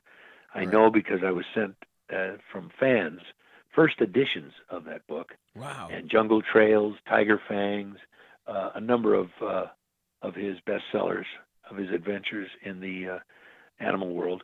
But what we did was taking the cue from uh, Spielberg was um, uh, World War II or impending World War II, the years before it in the 30s. So we kind of brought him up to date. But what he actually did too is he he filmed uh, a lot of his adventures in the early days. Hmm. The camera crew, him fighting a boa constrictor and things like that, and trying to get it caged, and Wow. uh, tigers and so on and so forth. And he was quite a uh, uh, back when they did those movie serials, you know, in Right. between the the uh, the things. And so he is his uh, Frank Buck's Bringing Back Alive was a big. Uh, I show I was shown pictures of marquees and major theaters on Broadway and everything playing his uh, Columbia serials Right. and he had some plots in them. You know, I have a, a, a photograph of him with a 45 automatic and his pith helmet on, looking dangerous, like something was coming at him or something. You know, and um, so uh, and he used to shoot them, some of those adventure things, on the Columbia back lot. Strangely enough, that's where we shot our series. Wow. So there was a lot of enthusiasm about it, but we lost out finally after one season because back in those days, three three networks plus your local station, Right. and uh, you know that was dueling every night for the top spot Yeah. for that audience, and uh, we came in always second to uh, the tenth season of Happy Days, which Oh, was wow. a juggernaut. Yeah. Yeah. And um, after 17, 18 episodes or something like that, I think we got to a full 22. Um, Bud Grant called me. I would I would be calling him with the latest ratings, and I'd see the producers uh, coming down the coming onto the set. And I'm going. I would hang my head, going, "Oh my God," because they'd have the, they'd have what we call the overnights, and Yeah. then we'd get later in the afternoon the, the actual rating Right. and uh, now it's so much quicker. All the it's demographics now and hits and likes and all those things. So, um, and I go, oh, how do I get through another day? Because I was I was beaten up in that show every week. I mean, it was great, but it was a very physical show. Yeah. And I hired Cindy Morgan from Tron, Okay. play the femme fatale in it, Yeah. and uh, she did a number of. She only had uh, uh, I don't know how many episodes on it, but uh, um, but she loved doing it, and uh, so anyway, uh, it was great. I learned how to ride elephants, Nice. fight with an old toothless lion. uh, I wrestled an alligator in the thing, um, all kinds of things. Cro- Wow. A crocodile, I think, it was. That's I can't awesome. tell. I think it was a croc, and um, and did so many fight scenes with Japanese soldiers and things. So we, we Yeah. placed it in Singapore, where which was really his his actual location. Okay. That was where his headquarters Yeah. was back in the 20s, Singapore and into uh, Malaysia. And uh, he wasn't an African hunter. He was in, in Asia the whole time, in the South Pacific. And um, so we did that, and we had the impending kind of danger of slowly, you know, imperialistic Japan was happening at the Right. time. Yep. Spies, and we had the the. Uh, it was it was a fun time. Oh, Fun, it was. fun time. We were. It was like doing an old movie every time. Yeah. I, I would go into the Raffles Hotel, which is a famous hotel where all the great authors, Joseph Conrad, Somerset Maugham, all the uh, Graham, Graham Greene, um, Wow. all these famous British authors of the time uh, had carved their names in the bar there. at the Raff, famous Raffles Hotel, and there was always a place of intrigue with spies and all these kind of people. Very much like Casablanca, Rick's Cafe Right, America yep. Yep. in Casablanca, and um, so we always had those kind of in, uh, we blended those spy stories and espionage, Yeah. uh, you know, in with my uh, normal. I just remember as stuff. as a kid, my friends and I being bummed when it, it didn't come back. You know, it's like, oh, I know you were bummed. Oh, was I bummed? Well, yeah. But but the reason was was was we were killed in the ratings. We had Yeah. strong second. We were we were we had strong ratings. Believe me, you guys were contributing to it. Yeah. But it was the uh, it was the uh, Happy Days thing. So, Yeah. uh, but I would. But Grant said because they love the effort we put into it. But he said, "Don't worry, I'm going to find you something better." And uh, this goofy script came along, and I had a, a a western offer, a contemporary western story that Columbia was doing called The Yellow Rose. Mm-hmm. It's kind of like a another version of Dallas type of thing, a contemporary thing. And Sam Elliott was starring in that, and and then uh, there was this goofy thing called The Scarecrow and Mrs. King, and it was about a housewife how she gets tangled up with this spy through no fault of her own Right. and ends up on this madcap adventure with him in the world, saving the free world. Okay, Right. so I looked at that and I kind of almost flipped a coin, going, "Okay, my real love would be to do the Yellow Rose." John Wilder produced, and uh, there was this crazy couple of um, that, that wrote uh, um, Scarecrow. Uh, what's it? I forget their names, but anyway, they were one of a, a guy gal combination there. Oh yeah, yeah. And um, yeah, they were great. Eugenie Ross Leming and Brad, Brad, Brad, Brad, Brad Buckner, uh, something was, Buckner. yeah. Anyway, they were wonderful. And uh, when I went to meet with them, I was totally uh, hooked. I had to go audition for that for CBS, and uh, Kate Jackson and I were brought together. She was going to start, and I thought, you know, Roger, you got to think about these type of things. But I'm going, she's Charlie's Angel. In my time, they were they were the top. Oh yeah. That was as big as you could get Charlie's Angels. Yeah. And I remember them, you know, Farrah Fawcett, Oh yeah. and, Cheryl and Ladd. Kate, and Cheryl Ladd, and, and all of them. And I've I've since worked with three of them. I never got to work with Farrah, but uh, I got to work with um, oh, what was the other one? Uh, beautiful brunette as well. Oh, uh, Uh, you know who I'm talking about. Anyway, I worked with Cheryl It'll a couple of to me. times as well. So, but Kate was this very funny, yeah. quirky woman, and I thought, my God, I she always played kind of serious in uh, Charlie's Angels I saw. So, um, anyway, we we developed. Uh, they had the guy that was going to direct the pilot, uh, and uh, we got together and we developed, I think, three scenes. Actually, five, but I think we only really fully developed three. And Right. then we took them before all the network heads and uh, the network and studios. Uh, this was going to be Warner Brothers Television now. It was quite hair raising. I I was in such a daze when I walked out of the room. We actually did it, and they laughed. Imagine, Roger, Yeah. studio executives laughing, unheard of. These are these are jauntist, cynical Right. television business bureaucrats. Right. Okay. Nothing moves them, and we actually had them belly laughing.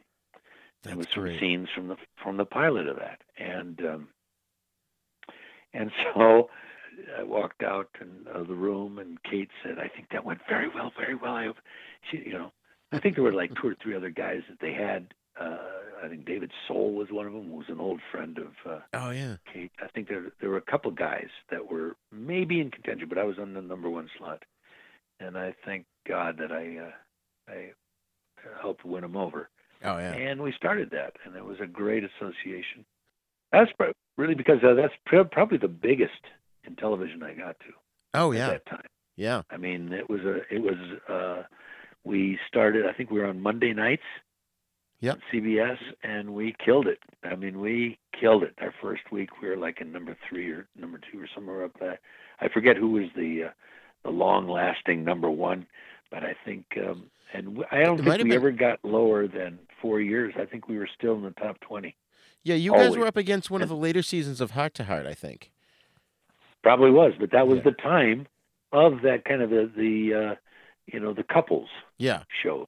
You know, yeah. It ended with it started with kind of Hart to Hart, which actually harkens back to the old Thin Man mysteries, and yeah. so on and so forth back William in the Powell, 30s and 40s. Yeah. William Powell, Myrna Loy, yep. and uh, the kind of comical drama adventure type of thing. And we had a lot of that. I, I so enjoyed that series. I worked my tail off on that. But Katie and I, I thought, developed a chemistry. Yeah. That uh, we were unusual. We weren't. Uh, I don't think you, you, looked right away and went, "Oh my God, they're perfect." No, we developed it. We oh, developed yeah. Lee and Amanda to the point where uh, we we would occasionally go off book, and she was a master at that. Nice. She really was. She was masterful in how she could take it, and then she she could rattle off dialogue, uh, you know, so fast. And yet she would go off, and I would just follow her lead on it, right, and come up with stuff that I never knew I could do. So that was, you know, an, amazing time. You know what's really and funny? Unfortunately, she, yeah, yeah. No, go ahead. Go on. No, no, no. Until she became ill, we were still going oh, okay. strong. Yeah, yeah. You know, I was gonna no, say, um, no. uh, what's really funny about when you think about that first episode, you couldn't get away with the main plot point today, where you run No. up to her and hand her the package and say, "Hey, give it to the guy in the red hat," and then take off. which was such a sight, a sight gag, but it worked. Right. But she gives that look, and then the whole train car turns around. They all have fezzes on. Yeah. From, from, some, you know, some group. Uh, it was too much. I mean, Yeah. it was those kind of things. But it's how that stuff. You know, those are stereo. You know, you know, stereotypes all come from something. You know, and uh, cliches. Right. But you know, if you do it right, it still works. But You know but not even the stereotype. What I was talking about was the fact that he just hands her a package and she has no idea who it is. Nowadays, people would Yeah, go, "It's a bomb. It's You a bomb." You know, it's a bomb. Yes, exactly, exactly. But she had no idea. She's standing there with her house coat on, with her slip on, you know, Yeah. underneath. And when she turns, I love it because she says, "Do you have a ticket? I don't have a ticket." She says, "Well, what do you have?" I'm here in my. Yeah. I'm only in a, a house coat of my slip, or slipper, dressing gown, or whatever, and the whole all the guys look, you know. Like, yeah, yeah, yeah. They'll lean over. why are you here? You know, the, the, the conductor. It all played very, very well. And Of course, I'm getting my ass kicked out in the uh, out on the train, you know, by the Right. thugs, by, by the KGB guys. And so, Oh, you know, all the while, but that it worked, and it, as zany as it was, it was Yeah. a total fantasy type show, and it was zany, and uh, you know, we we went to Europe and filmed it in the Oh, summer yeah. of '84, which really worked. You know, the Cold War was still going on, and Right. we had all these marvelous German and Austrian and English actors to work with, and it was a great time, great, great time in my life. Hello, this is Rod Barnett. I'm the host of The Bloody Pit, the podcast that examines films from across the decades. On The Bloody Pit, we have several ongoing series of shows within the show focused on specific things in genre cinema that I and my co hosts find fascinating. There's a long running series focused on Italian maestro Antonio Margheriti's films from the 1960s all the way up through 1990. There's an on again, off again series focused on 1970s science fiction films. There's an in depth look at the Western movies that William Castle made before he struck out on his own and became the horror auteur that we know and love. A look at the classic Coffin Joe films from Brazil. And our long term project to look at every Universal horror film made in the 1940s. That's a long project, people. It's going to take us a long time. Sprinkled in amongst those are various other episodes focused on other stranger areas of cinema, like uh, Lucio Fulci, Dario Argento, and even some obscure British crime films from time to time. So join me and my rotating crew of co hosts as we examine the stranger side of cinema through an exploitation lens. Except when we don't? Yeah, you never really know exactly what to expect on the Bloody Pit. So join me for the Bloody Pit.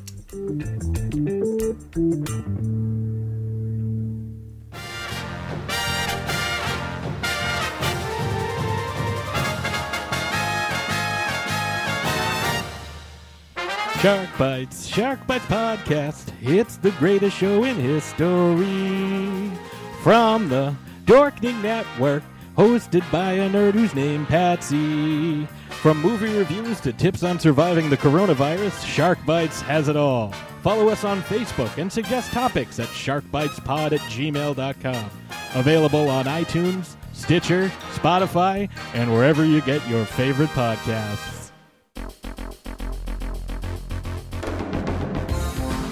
Hey, folks. I just wanted to take a minute here to tell you about the hosting service that we use at Haven Podcasts. Podserve.fm. Podcast hosting has never been easier. They do all the work to get your podcast on Apple Podcasts and other major podcast networks. They help you navigate the podcasting world, whether you're brand new or have years of experience. Folks, I can't tell you how happy I am with their service. When I first started this podcast, I searched around intensely for the right hosting platform. I found Podserve and used their simple four step process, and in a short amount of time, my podcasts were on the internet and available through all the major podcast networks. And their customer support is unreal. Every time I goof things up and make a mistake, like uh, posting the wrong show to the wrong feed, I email them, and I kid you not, within minutes I get a response and the problem is resolved. And they're the only podcasting host that actually helps you get listeners. Other podcast hosts stop at podcast upload and don't help promote your podcast.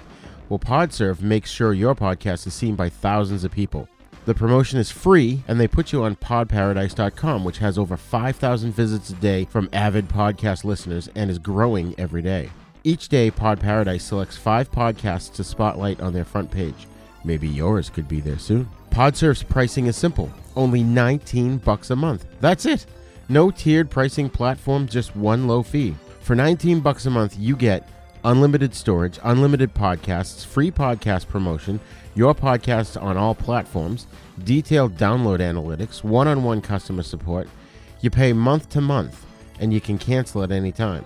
And when you sign up, you get 14 days free. You don't even have to give them your credit card. I love their service so much I put a reminder in my phone to add my credit card when the 14 days was almost up. I couldn't give them my 19 bucks fast enough. I'm telling you, I I really didn't believe it until I actually signed up and saw my podcasts on everything from iTunes to Stitcher and Spotify and more in a ridiculously short amount of time. So if you've got a podcast and you don't have a hosting platform, I highly recommend podserve.fm. Check them out.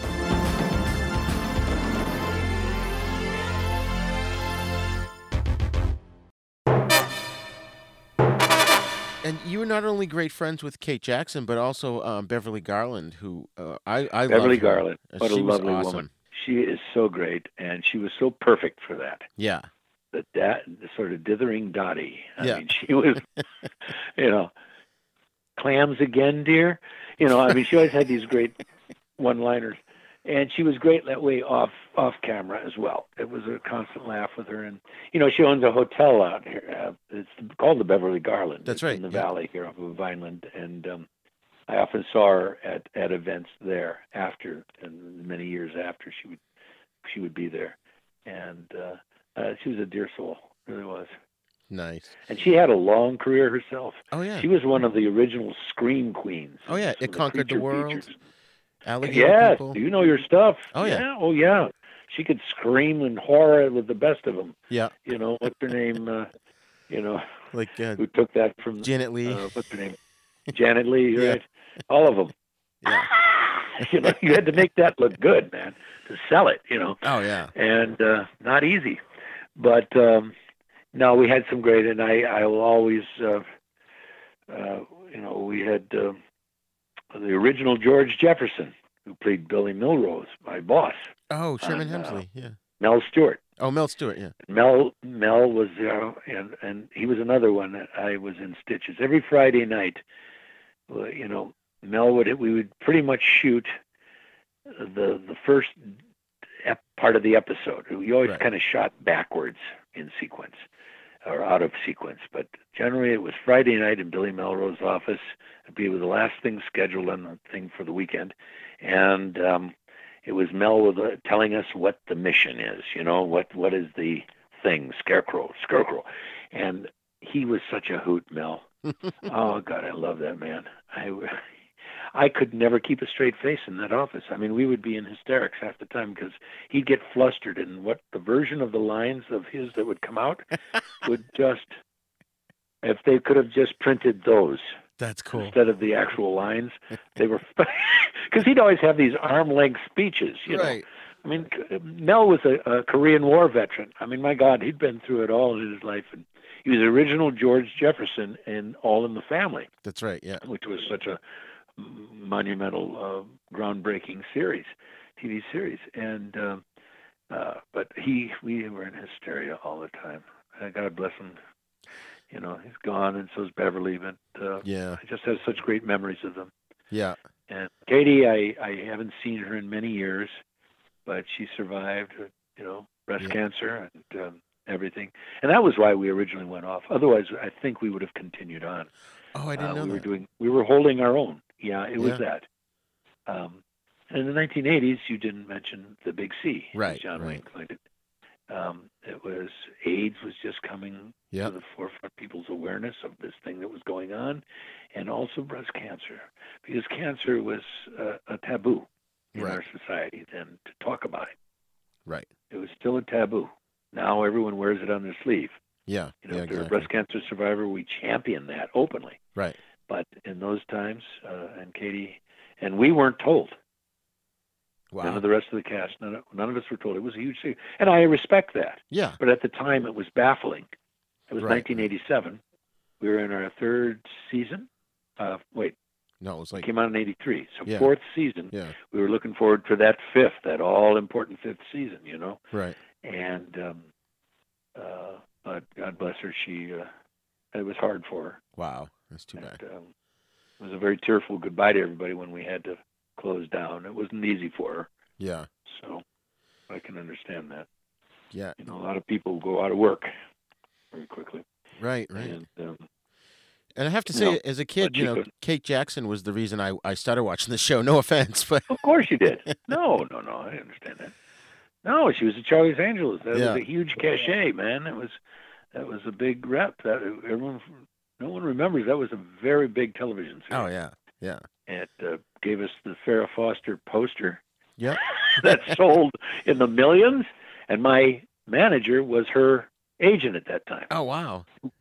Yes, so Jay knew all about that. He helped create the Farrah Fawcett, the Fawcett mystique That's amazing. that uh, famous pic of, of poster that was sold millions. Oh yeah, yeah. millions of young men in college had her up on the wall. I'm sure, you know, in high school too. And mom didn't like that. Yeah. But anyway, um, you know, so but funny. uh, it was a great time.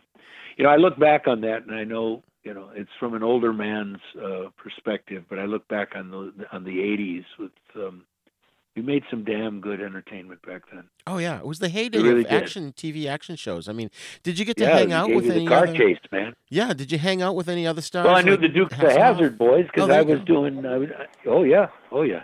I knew John Yeah, and Tom, Wopat, and John Schneider, yeah. and also the guys that replaced them because Tom and John had uh, gone on strike Oh because right. of a thing called mysterious thing, Roger, called merchandising. Yeah. Wow, what a concept! they would make toys of you Yeah. and sell them, you know, and make big profits. And the little likenesses of you didn't see a dime. Right. So they were one of the first guys, and they li- literally left it. And uh, a, guy, a guy named Byron Cherry, who played uh, uh, played John Schneider's Luke or whichever one they were. Anyway, the guys they almost looked just like them. That's that was a lesson for me me to learn too. Is go, we'll be careful what battle you pick. Right. You can always be replaced. The studio just replace you Yep. and put two guys who look just like you right Yeah. in there, you know. And it was the General Lee car anyway. I mean, come on, and the Waylon Jennings song. So uh, Yeah. you know, um, it, tho- but those guys were right there on the lot with me because we were always having to stop as they went speeding by. You know, and then I'd wave at them and or give them the finger. They'd give me it back, and you know things like that. Yeah. So all in fun. But um, So, you know. so between um, Scarecrow, Mrs. King, and Yep. Babylon Five, you did a ton of TV movies, and and uh, you like you did. yeah, because that was the reigning thing at that time. Yeah. Uh, the MOW movie of the week. you know, and as we, all the all the networks did them. I predominantly did CBS's and things because I had been kind of a CBS guy then. Right, and then you also did Kuffs with Christian Slater. How was how was that uh, shoot? Well, I did uh, Kuffs, and then I went on to do.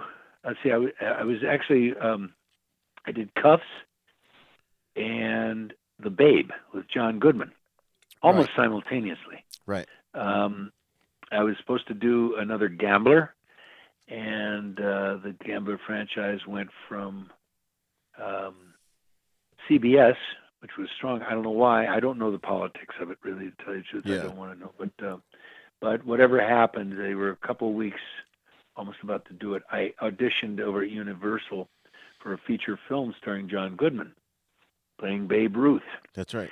and I went over there, and um, Arthur Hiller was the director, and um, I got called back a couple times in front of various people there at Universal and the production, and I got they wanted me to do the role of Jumpin' Jack Dugan, uh, Jumpin' Joe Dugan, and um, who was going to be sort of an amalgamation of several players that Babe played with, but they kind of singled it down to one character, and um, anyway, uh, and then I did Kuffs, which was you know a small. Uh, it was like I think a, a long night's work, couple a couple days, maybe three four days on that thing. Wow. And I had to come back in the middle of uh, the Babe and do another shot of me chasing the car down the street or whatever it was. I don't know what it was, but anyway, it. Um, uh, back in those days, you couldn't do two productions at the same time, and I, did I ever actually do it? When I think of it, maybe I didn't do it, and they wanted me to,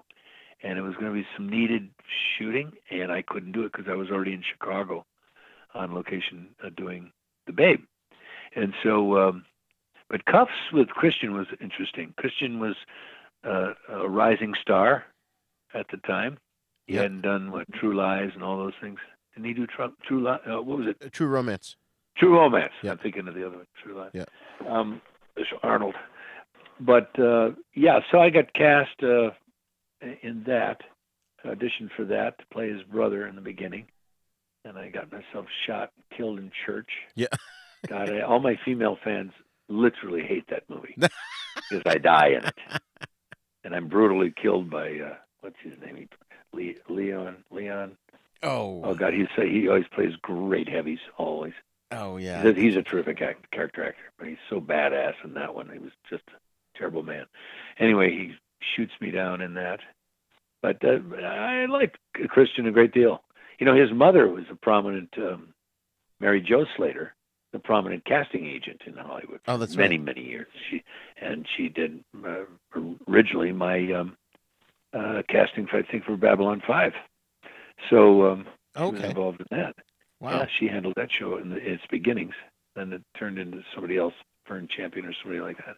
Anyway, but uh, yeah, she was. Um, and every time I'd uh, I'd see her if I went in for something, I'd always ask about Christian after that, going, "So how's your son, the actor?"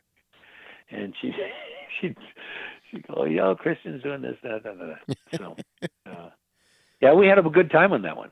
Yeah. I kept saying, I kept thinking to myself, I, I'm like like working with young Jack Nicholson here. In Yeah, fact, he yeah. was always compared to Jack Nicholson in his early portrayals. You know, Yeah. and Kuffs was an unusual one. I loved it. I, I think it's a gem of a little movie. Oh, it's un- definitely underrated. The way he definitely underrated, and he, uh, you know, how he would talk to the camera. That's a tough thing to do, and he did it very successfully. Yeah. Because we're all trained never to look at the camera.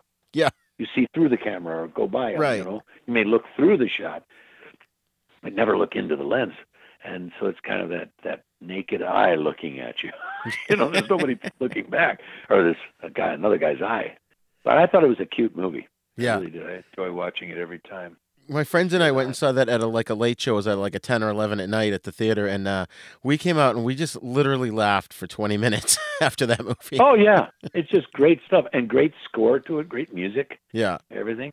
I still, when he goes to visit my grave at the at the cemetery, and the and the theme music starts playing underneath, I start crying like I'm actually dead there. For God's sake, I mean, how dare they murdered his brother, who was such a good guy. Yeah. You know, I've always been Joe Good Guy too, and um, That's right. sometimes it would rankle me. I, but you know, that's your That's what people think. That's not a bad thing. No, it's good to be the good guy. I've Especially always known the guys that play the villains want to play the hero, and the heroes, guys who always play the heroes, always want to play the villains. So it's we're never happy, you know. Never Well, and it's interesting how it goes back to the beginning when you talked about being in Ten Little Indians and the the rush you felt being the hero and saving the the woman Yeah. and saving the day. You know, and It's it, every little boy fantasy. I mean, Exactly. every- we're still a, we're always a boy inside, oh yeah, all the way through your life. absolutely. You never change. You know, there's always that childlike part of it, and uh, you know, I still make a living at making believe. Oh yeah. So I'm currently doing. I'm currently on Seth MacFarlane's The Orville. Oh, that's right. Trying to do the third season right now. Yeah, it's been yeah. the longest third season in history Yeah. because it's taking over a year to do. you know, Uh, seriously. I Right, was called. I had uh, three episodes or something like that. I'm doing, uh, but uh, I won't talk more about that until it comes on. So, Okay. anyway, but I just want to give a sort of heads up. I'm back in the world of outer space That's awesome. and uh, sci-fi, and it's it's been so much fun. Well, speaking of that, I know I've I've kept you for quite a long time here. I just wanted Okay. to briefly touch on Babylon Five, which I do know is a little bittersweet because most of the cast are, are no longer with us. But Passed away. yeah. So um, I mean, are you Yeah. still in touch with like J. Michael Straczynski and Bill Mumy? all the time. I just was uh, emailing with him yesterday. In Nice. fact, yeah, yeah. Nice. It's uh, uh, it's another thing that people are rediscovering now on HBO Max. yes. And I say that uh, it's kicking butt on that. Apparently, that's Right. what I was.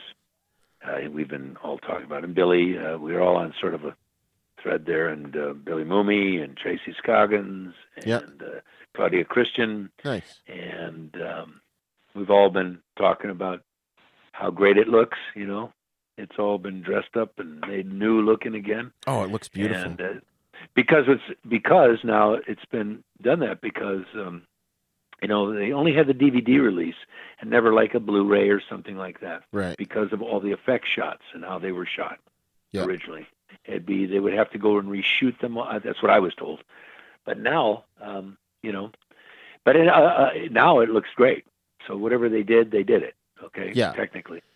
And but um, you know, it, it it shows again its time in which it was made. Everything that is shot and filmed reflects in some way the time in which it was done Right.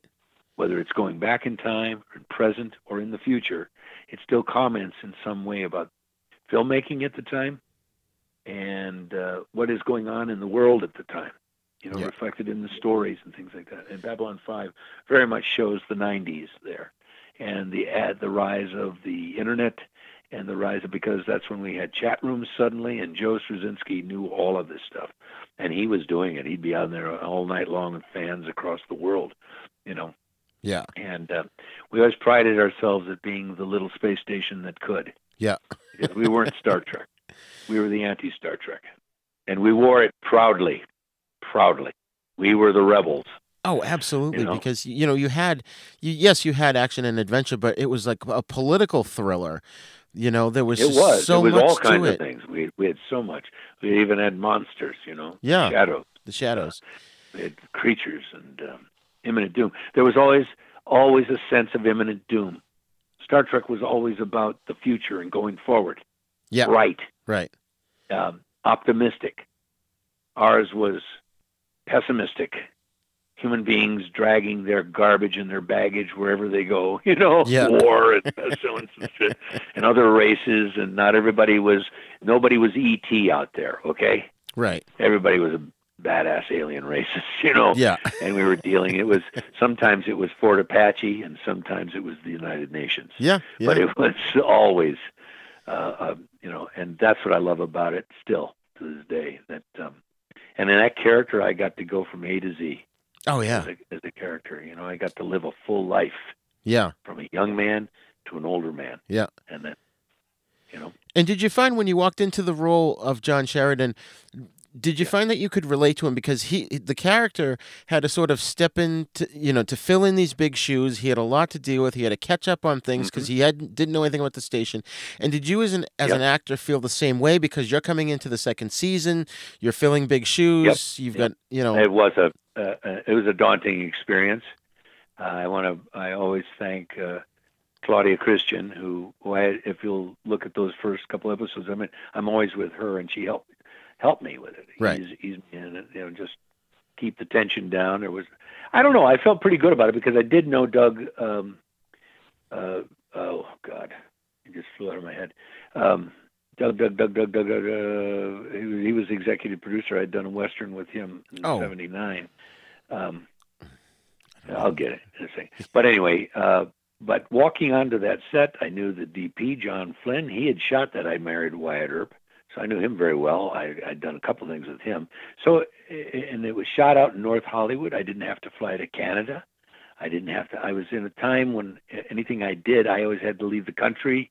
It was generally Canada, where all those movies of the week were shot, and they still are. Doug Netter was. The, You know, so I got this. I got, Doug Netter. I'm sorry. Yes, Yeah. thank you.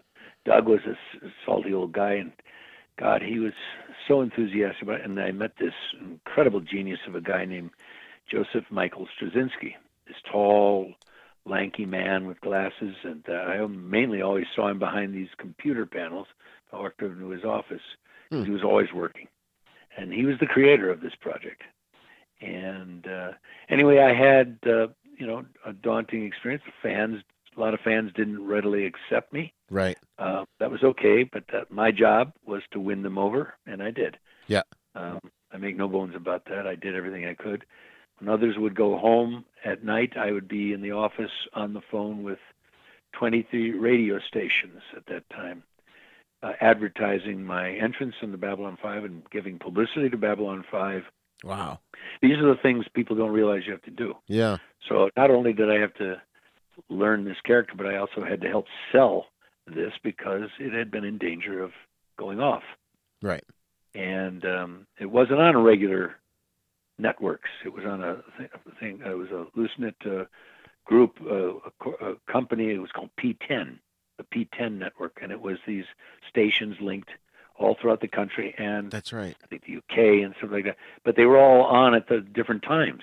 Yeah. You know, the thing with Babylon 5 and with all TV viewing, at least in the past, was now we're in another whole era of binging and things like that, and we can go back and find something and bring it up and watch it now.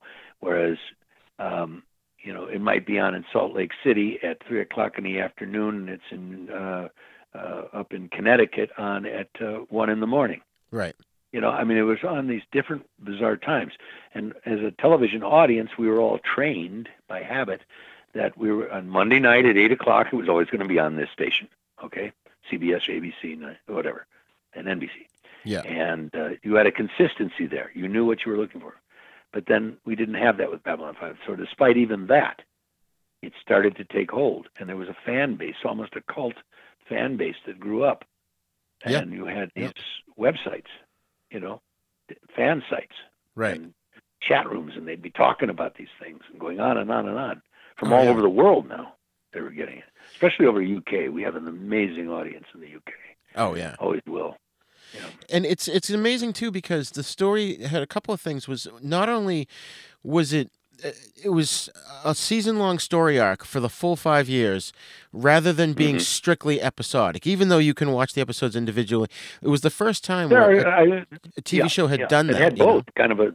You could do a standalone story and Right. yet still have the arc passing through. and i think that Yes. influenced a lot of shows like buffy the vampire slayer which would do the season long Mm-hmm. story arcs after that you know Well, uh, you know, Roger, that was kind of that was the next phase that was coming. yeah television's ever changing, ever changing with the technology that gets better, and also with how we write things. Um, uh, like I say, actors today can, uh, which was unheard of in my day, can uh, we do block shooting? We shoot out of sequence, such like several episodes worth, right which is what we're doing. Seth is doing right now with uh, uh, the Orville.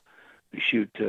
Uh, uh, you got a big main set, and you shoot sequences, which is tough for actors. Sequences from the various episodes that are going to be on that set. It's actually very economic that way. yeah You know.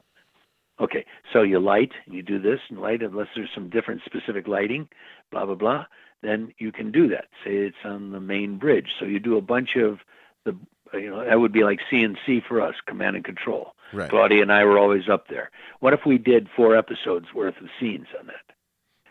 Oh Right, God, yeah. I would have died at that time because the amount of dialogue I had in there to learn every night, and that was another thing too. Training, I had to train myself to learn these phenomenal lines because I always say JMS wrote the best material I ever did, so far as an actor. Yeah. For an actor, you know what I'm saying? Oh yeah. uh, the, the, some of the most incredible speeches and uh, almost lyrical stuff too sometimes Right. um, that were written in there. Uh, maybe not necessarily uh, Sheridan saying them, but uh, like G'Kar and I mean Andreas Katsulas and Peter Jurasik and Kosh, they always yeah. had these amazing dialogue, monologues and things. So and our guest stars always did. Right. Um, so he wrote amazing material. But you're right. We were leaving the standalone 22 on the air format. Right. Okay, we were starting to do, and now I think practically everything. I I, I don't watch a lot of uh, uh, network television. I do occasionally. I like I like this new one uh, called Big Sky with the two Oh yes. women cops. Yeah. It is so crazy. the stuff they're doing in on network television today compared to my day. Oh my God. Yeah.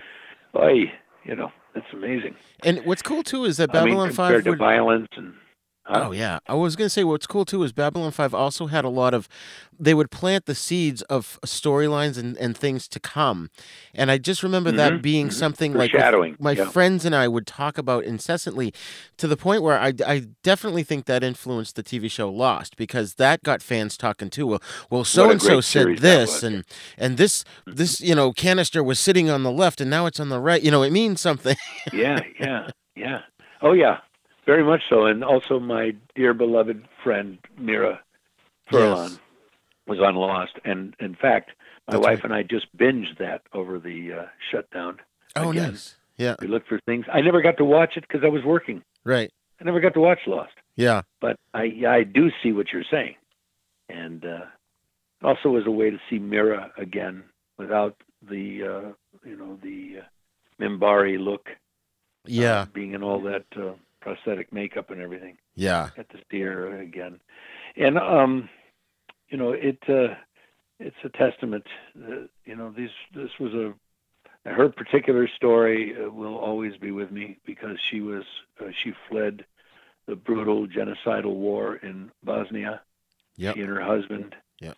She was a major television star in former Yugoslavia and all that, and. Uh, Wow. she was branded a traitor by some and a, a hero by others, and they were kind of a Romeo and Juliet story. And um, fled and came through England and everything, uh, through Europe and England, and uh, ultimately here to the United States. So, and and the brilliance also, you think of this, the the Minbari War and all that stuff was very real to her. Mm. And that's what gave it that extra uh, gravitas that she gave it as an actress. She had a major career over there in Europe.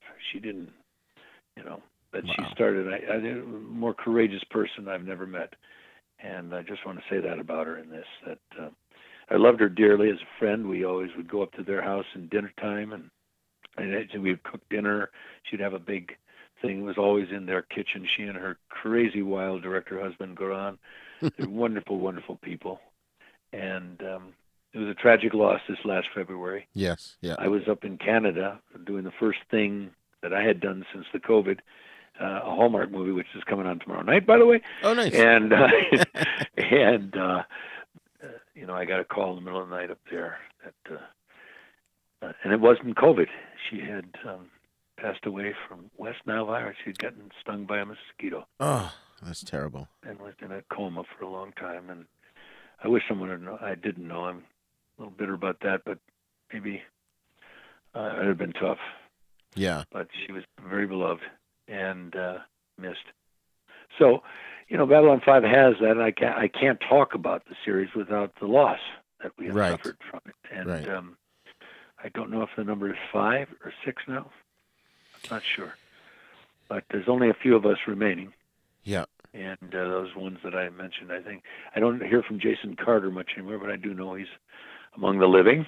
Yeah. you know, uh, he was a crazy guy. He and I would every every once in a while relive the American Revolution. uh, you know, at lunch. We'd always get into some heated debate about something. It was great. That's I love. Jason. A crazy man and a wonderful actor. And you know, we had some great actors. Jerry Doyle became one of my best Yes. friends, and uh, after, even after we had finished, you know, pretty much everybody goes their their their way when a series. There's only a few relationships you maintain, most parts, and um, mostly everybody goes their way, you know, on to something else or what have you, and uh, that's the way it was. But uh, we'd only see each other when someone had passed and had a test a, a memorial or funeral, Right, right. and um, you know, it's been tough. It really has. I mean, uh, that's why it was hard for me personally to watch the series. I've only just now started to look at it again Yeah. and out of fond memory. But it was very hard because it was too raw. You know, that's a lot of people. Yeah, it I don't is. know that, and there's been some fans saying there's a curse on the show. I said no, it's called real life. Right. You know, not everyone's going to live to be a hundred. Right. Yeah. You just got to know that. And when you're young, that's hard to uh, fathom that you're not going to live to be an old, old elderly person. And not one elderly person in that cast, by the way. I mean, there wasn't. So, I think Richard Biggs, who played our, Yeah, Richard Biggs. Yeah. he played wonderful, our wonderful Dr. Franklin, Yeah. who I always felt was the character that was sort of the soul and conscience Right. of the humans, at least, Yeah. on on the thing. And uh, he was the youngest, and he was 43. Wow. So, uh, yeah. Anyway, what were you at? Well, I was just going to say that um, you know, you guys together as an ensemble really put together a legacy that I think will s- stands the test of time. It already has, and you know, you've had a few sequel I, I hope now because of uh, HBO Max. I Exactly. those people. Yeah. Because uh, from what I'm hearing, uh, that uh, their ratings there are at whatever they judge it by now has been so huge, they're flabbergasted in a way. Hmm. Because I think they kind of just put it on to do some filler, you know, during this COVID shutdown and everyone being locked in for a, almost an entire year, where we there was a lot of content. We've been burning through a lot of content. People watching, binging became an all-time high, right? I Right. mean, yeah. you know that. I mean, we've all been doing it. Yeah. You know, because we were kind of uh, uh, prisoners of it. You know, and um, we sought entertainment and and relief from it all that's been going on. And um, I think they're kind of threw it on. You know, Yeah. and I think they're kind of surprised it's beating their original stuff.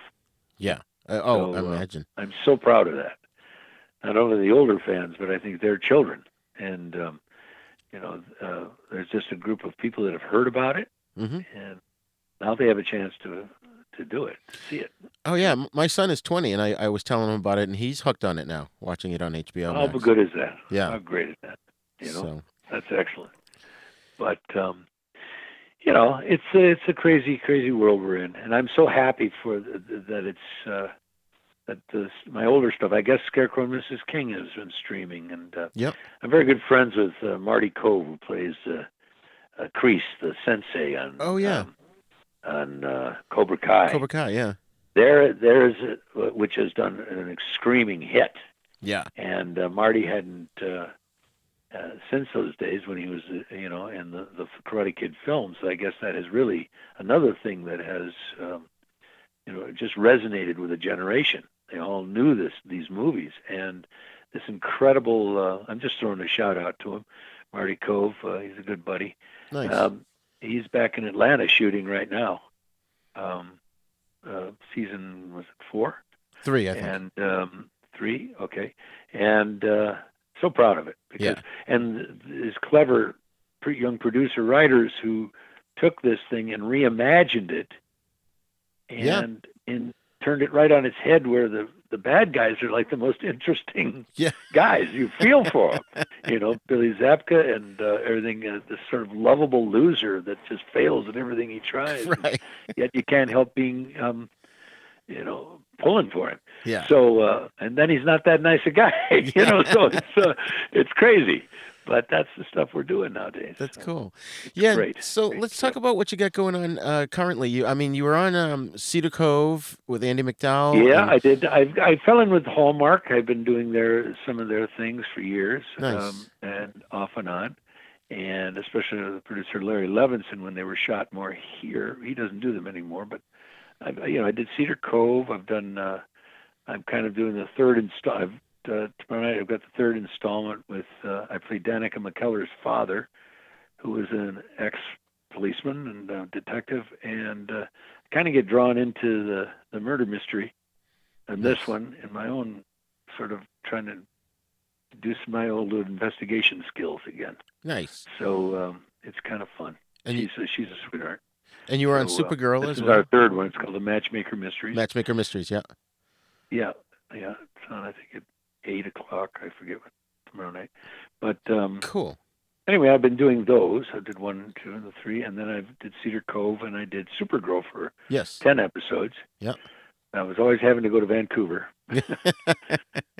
Hollywood North, they call it. You Did, know, did you replace So- Brent Spiner on that? Was it was he supposed to do the character? he was supposed to do it, but I believe there was some uh, uh, something personal happened, and Oh, he okay. had to step back. And um, I guess he's fine. I mean, everything's Yeah. good now. But uh, yeah, I was next in line. I, I went in and met on that, and uh, you know, they're re- they're reimagine. See, they're again reimagining Right. classic characters. Yeah. know, bringing it over to time. That's what's going on right now. That's the trend, and it's good. You know, Nice. and I I had a ball doing that too. I only got up there and did a couple little things each time I went up there, but it, it added, added up to ten episodes. Originally supposed to be do, do two or four or something like that, and I ended up doing ten. Yeah. So um, that was fun. Well, I was I was happy to see you on Supergirl. So Yeah. I, I will, you know, then then again, you always wish. Well, I always think we, I could have done more, but no, it it fit where it was supposed to fit. You got to always, right. you know, you Right. can't have it all, Bruce. Okay, so well, Bruce, I, I I'm going to bring this to a close because I've t- taken up a ton of your time. So, um, do you, do you want to tell our listeners where um they can find you online? Yes, I uh, at online you can go to my uh, on Facebook and Instagram at uh, what am I? I guess I'm Bruce Boxleitner. My wife handles all that. Anyway, uh, at at Bruce Boxleitner, and uh, there's I did have a problem for a while there. Somebody else was coming out, going out there pretending to be me, Oh no! and uh, it was quite a fight trying to get rid of them. Wow. But I'm out, honey. I'm out there at uh, face at Boxleitner and Bruce. Right. My wife walked by and she heard me say that. I'm at Boxleitner and Bruce, and Instagram and uh, Facebook. All right, and Twitter And too, I believe, right? Yeah. Yes. Yeah. Yeah. Yeah. yeah. Excellent. I'm out excellent. there. Well, thank you so much. Well, thank you, Roger. I know it was a it was a tug of war trying to get, get to talk to each other, but we finally did it. we it. finally so did it. I hope you're happy with it. Yeah. Oh, absolutely. And I, you know, I've Yeah. I'd love to have you on the show again sometime. And also, I do another show where we talk about spaghetti westerns. So maybe you could come on Oh, sometime and God. talk about westerns. Oh my God, spaghetti westerns! You Yeah. just strung out. Oh my! I just watched a great thing. Uh, I want to plug that was on Netflix. It's called Sad Hill Unearthed. It's a documentary about some fans that went out and found the great cemetery from uh, the final sequence of The Good, Bad, and the Ugly. Wow. And they resurrected it. They dug up. Uh, I, it's on Netflix. I just watched it before calling you. Wow. I had tears in my eyes by the end of it. That's I'm awesome. a huge spaghetti western fan. Oh, excellent. Going excellent. back to the first time I saw A Fistful of Dollars when I was a young um, usher in the movie theater in Mount Prospect, Illinois. Oh, I wow. sat, I knew every line in that thing and every scene. And I've always been. That's Sergio great. Leone, when I was in Rome two years ago, had to go to Cinecittà Studios and see where they shot all those great movies. That's great. So, anyway, we will do it again. Okay? Excellent. Thank you so much All for being on the show. friend. All right. Take care. You betcha. Thanks for having me. Yep, Bye bye. Bye.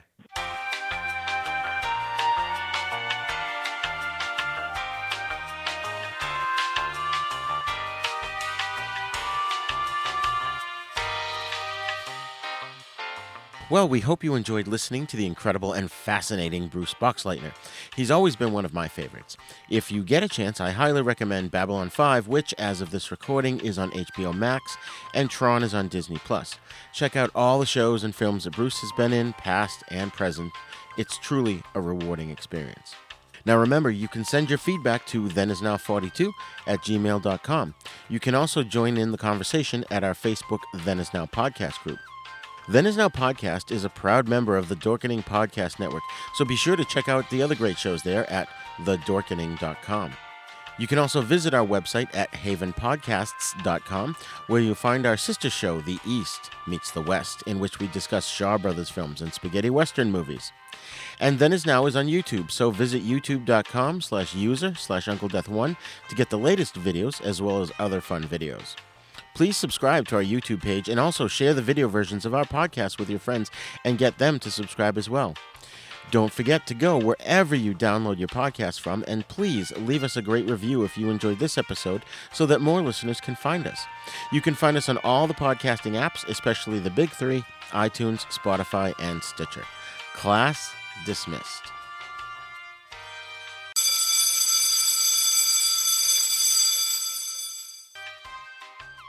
Then Is Now podcast is intended for entertainment, educational, and informational purposes only. Sounds, music, and clips played during this podcast are the property of their copyright holders. All original content is copyright Jupiter Media.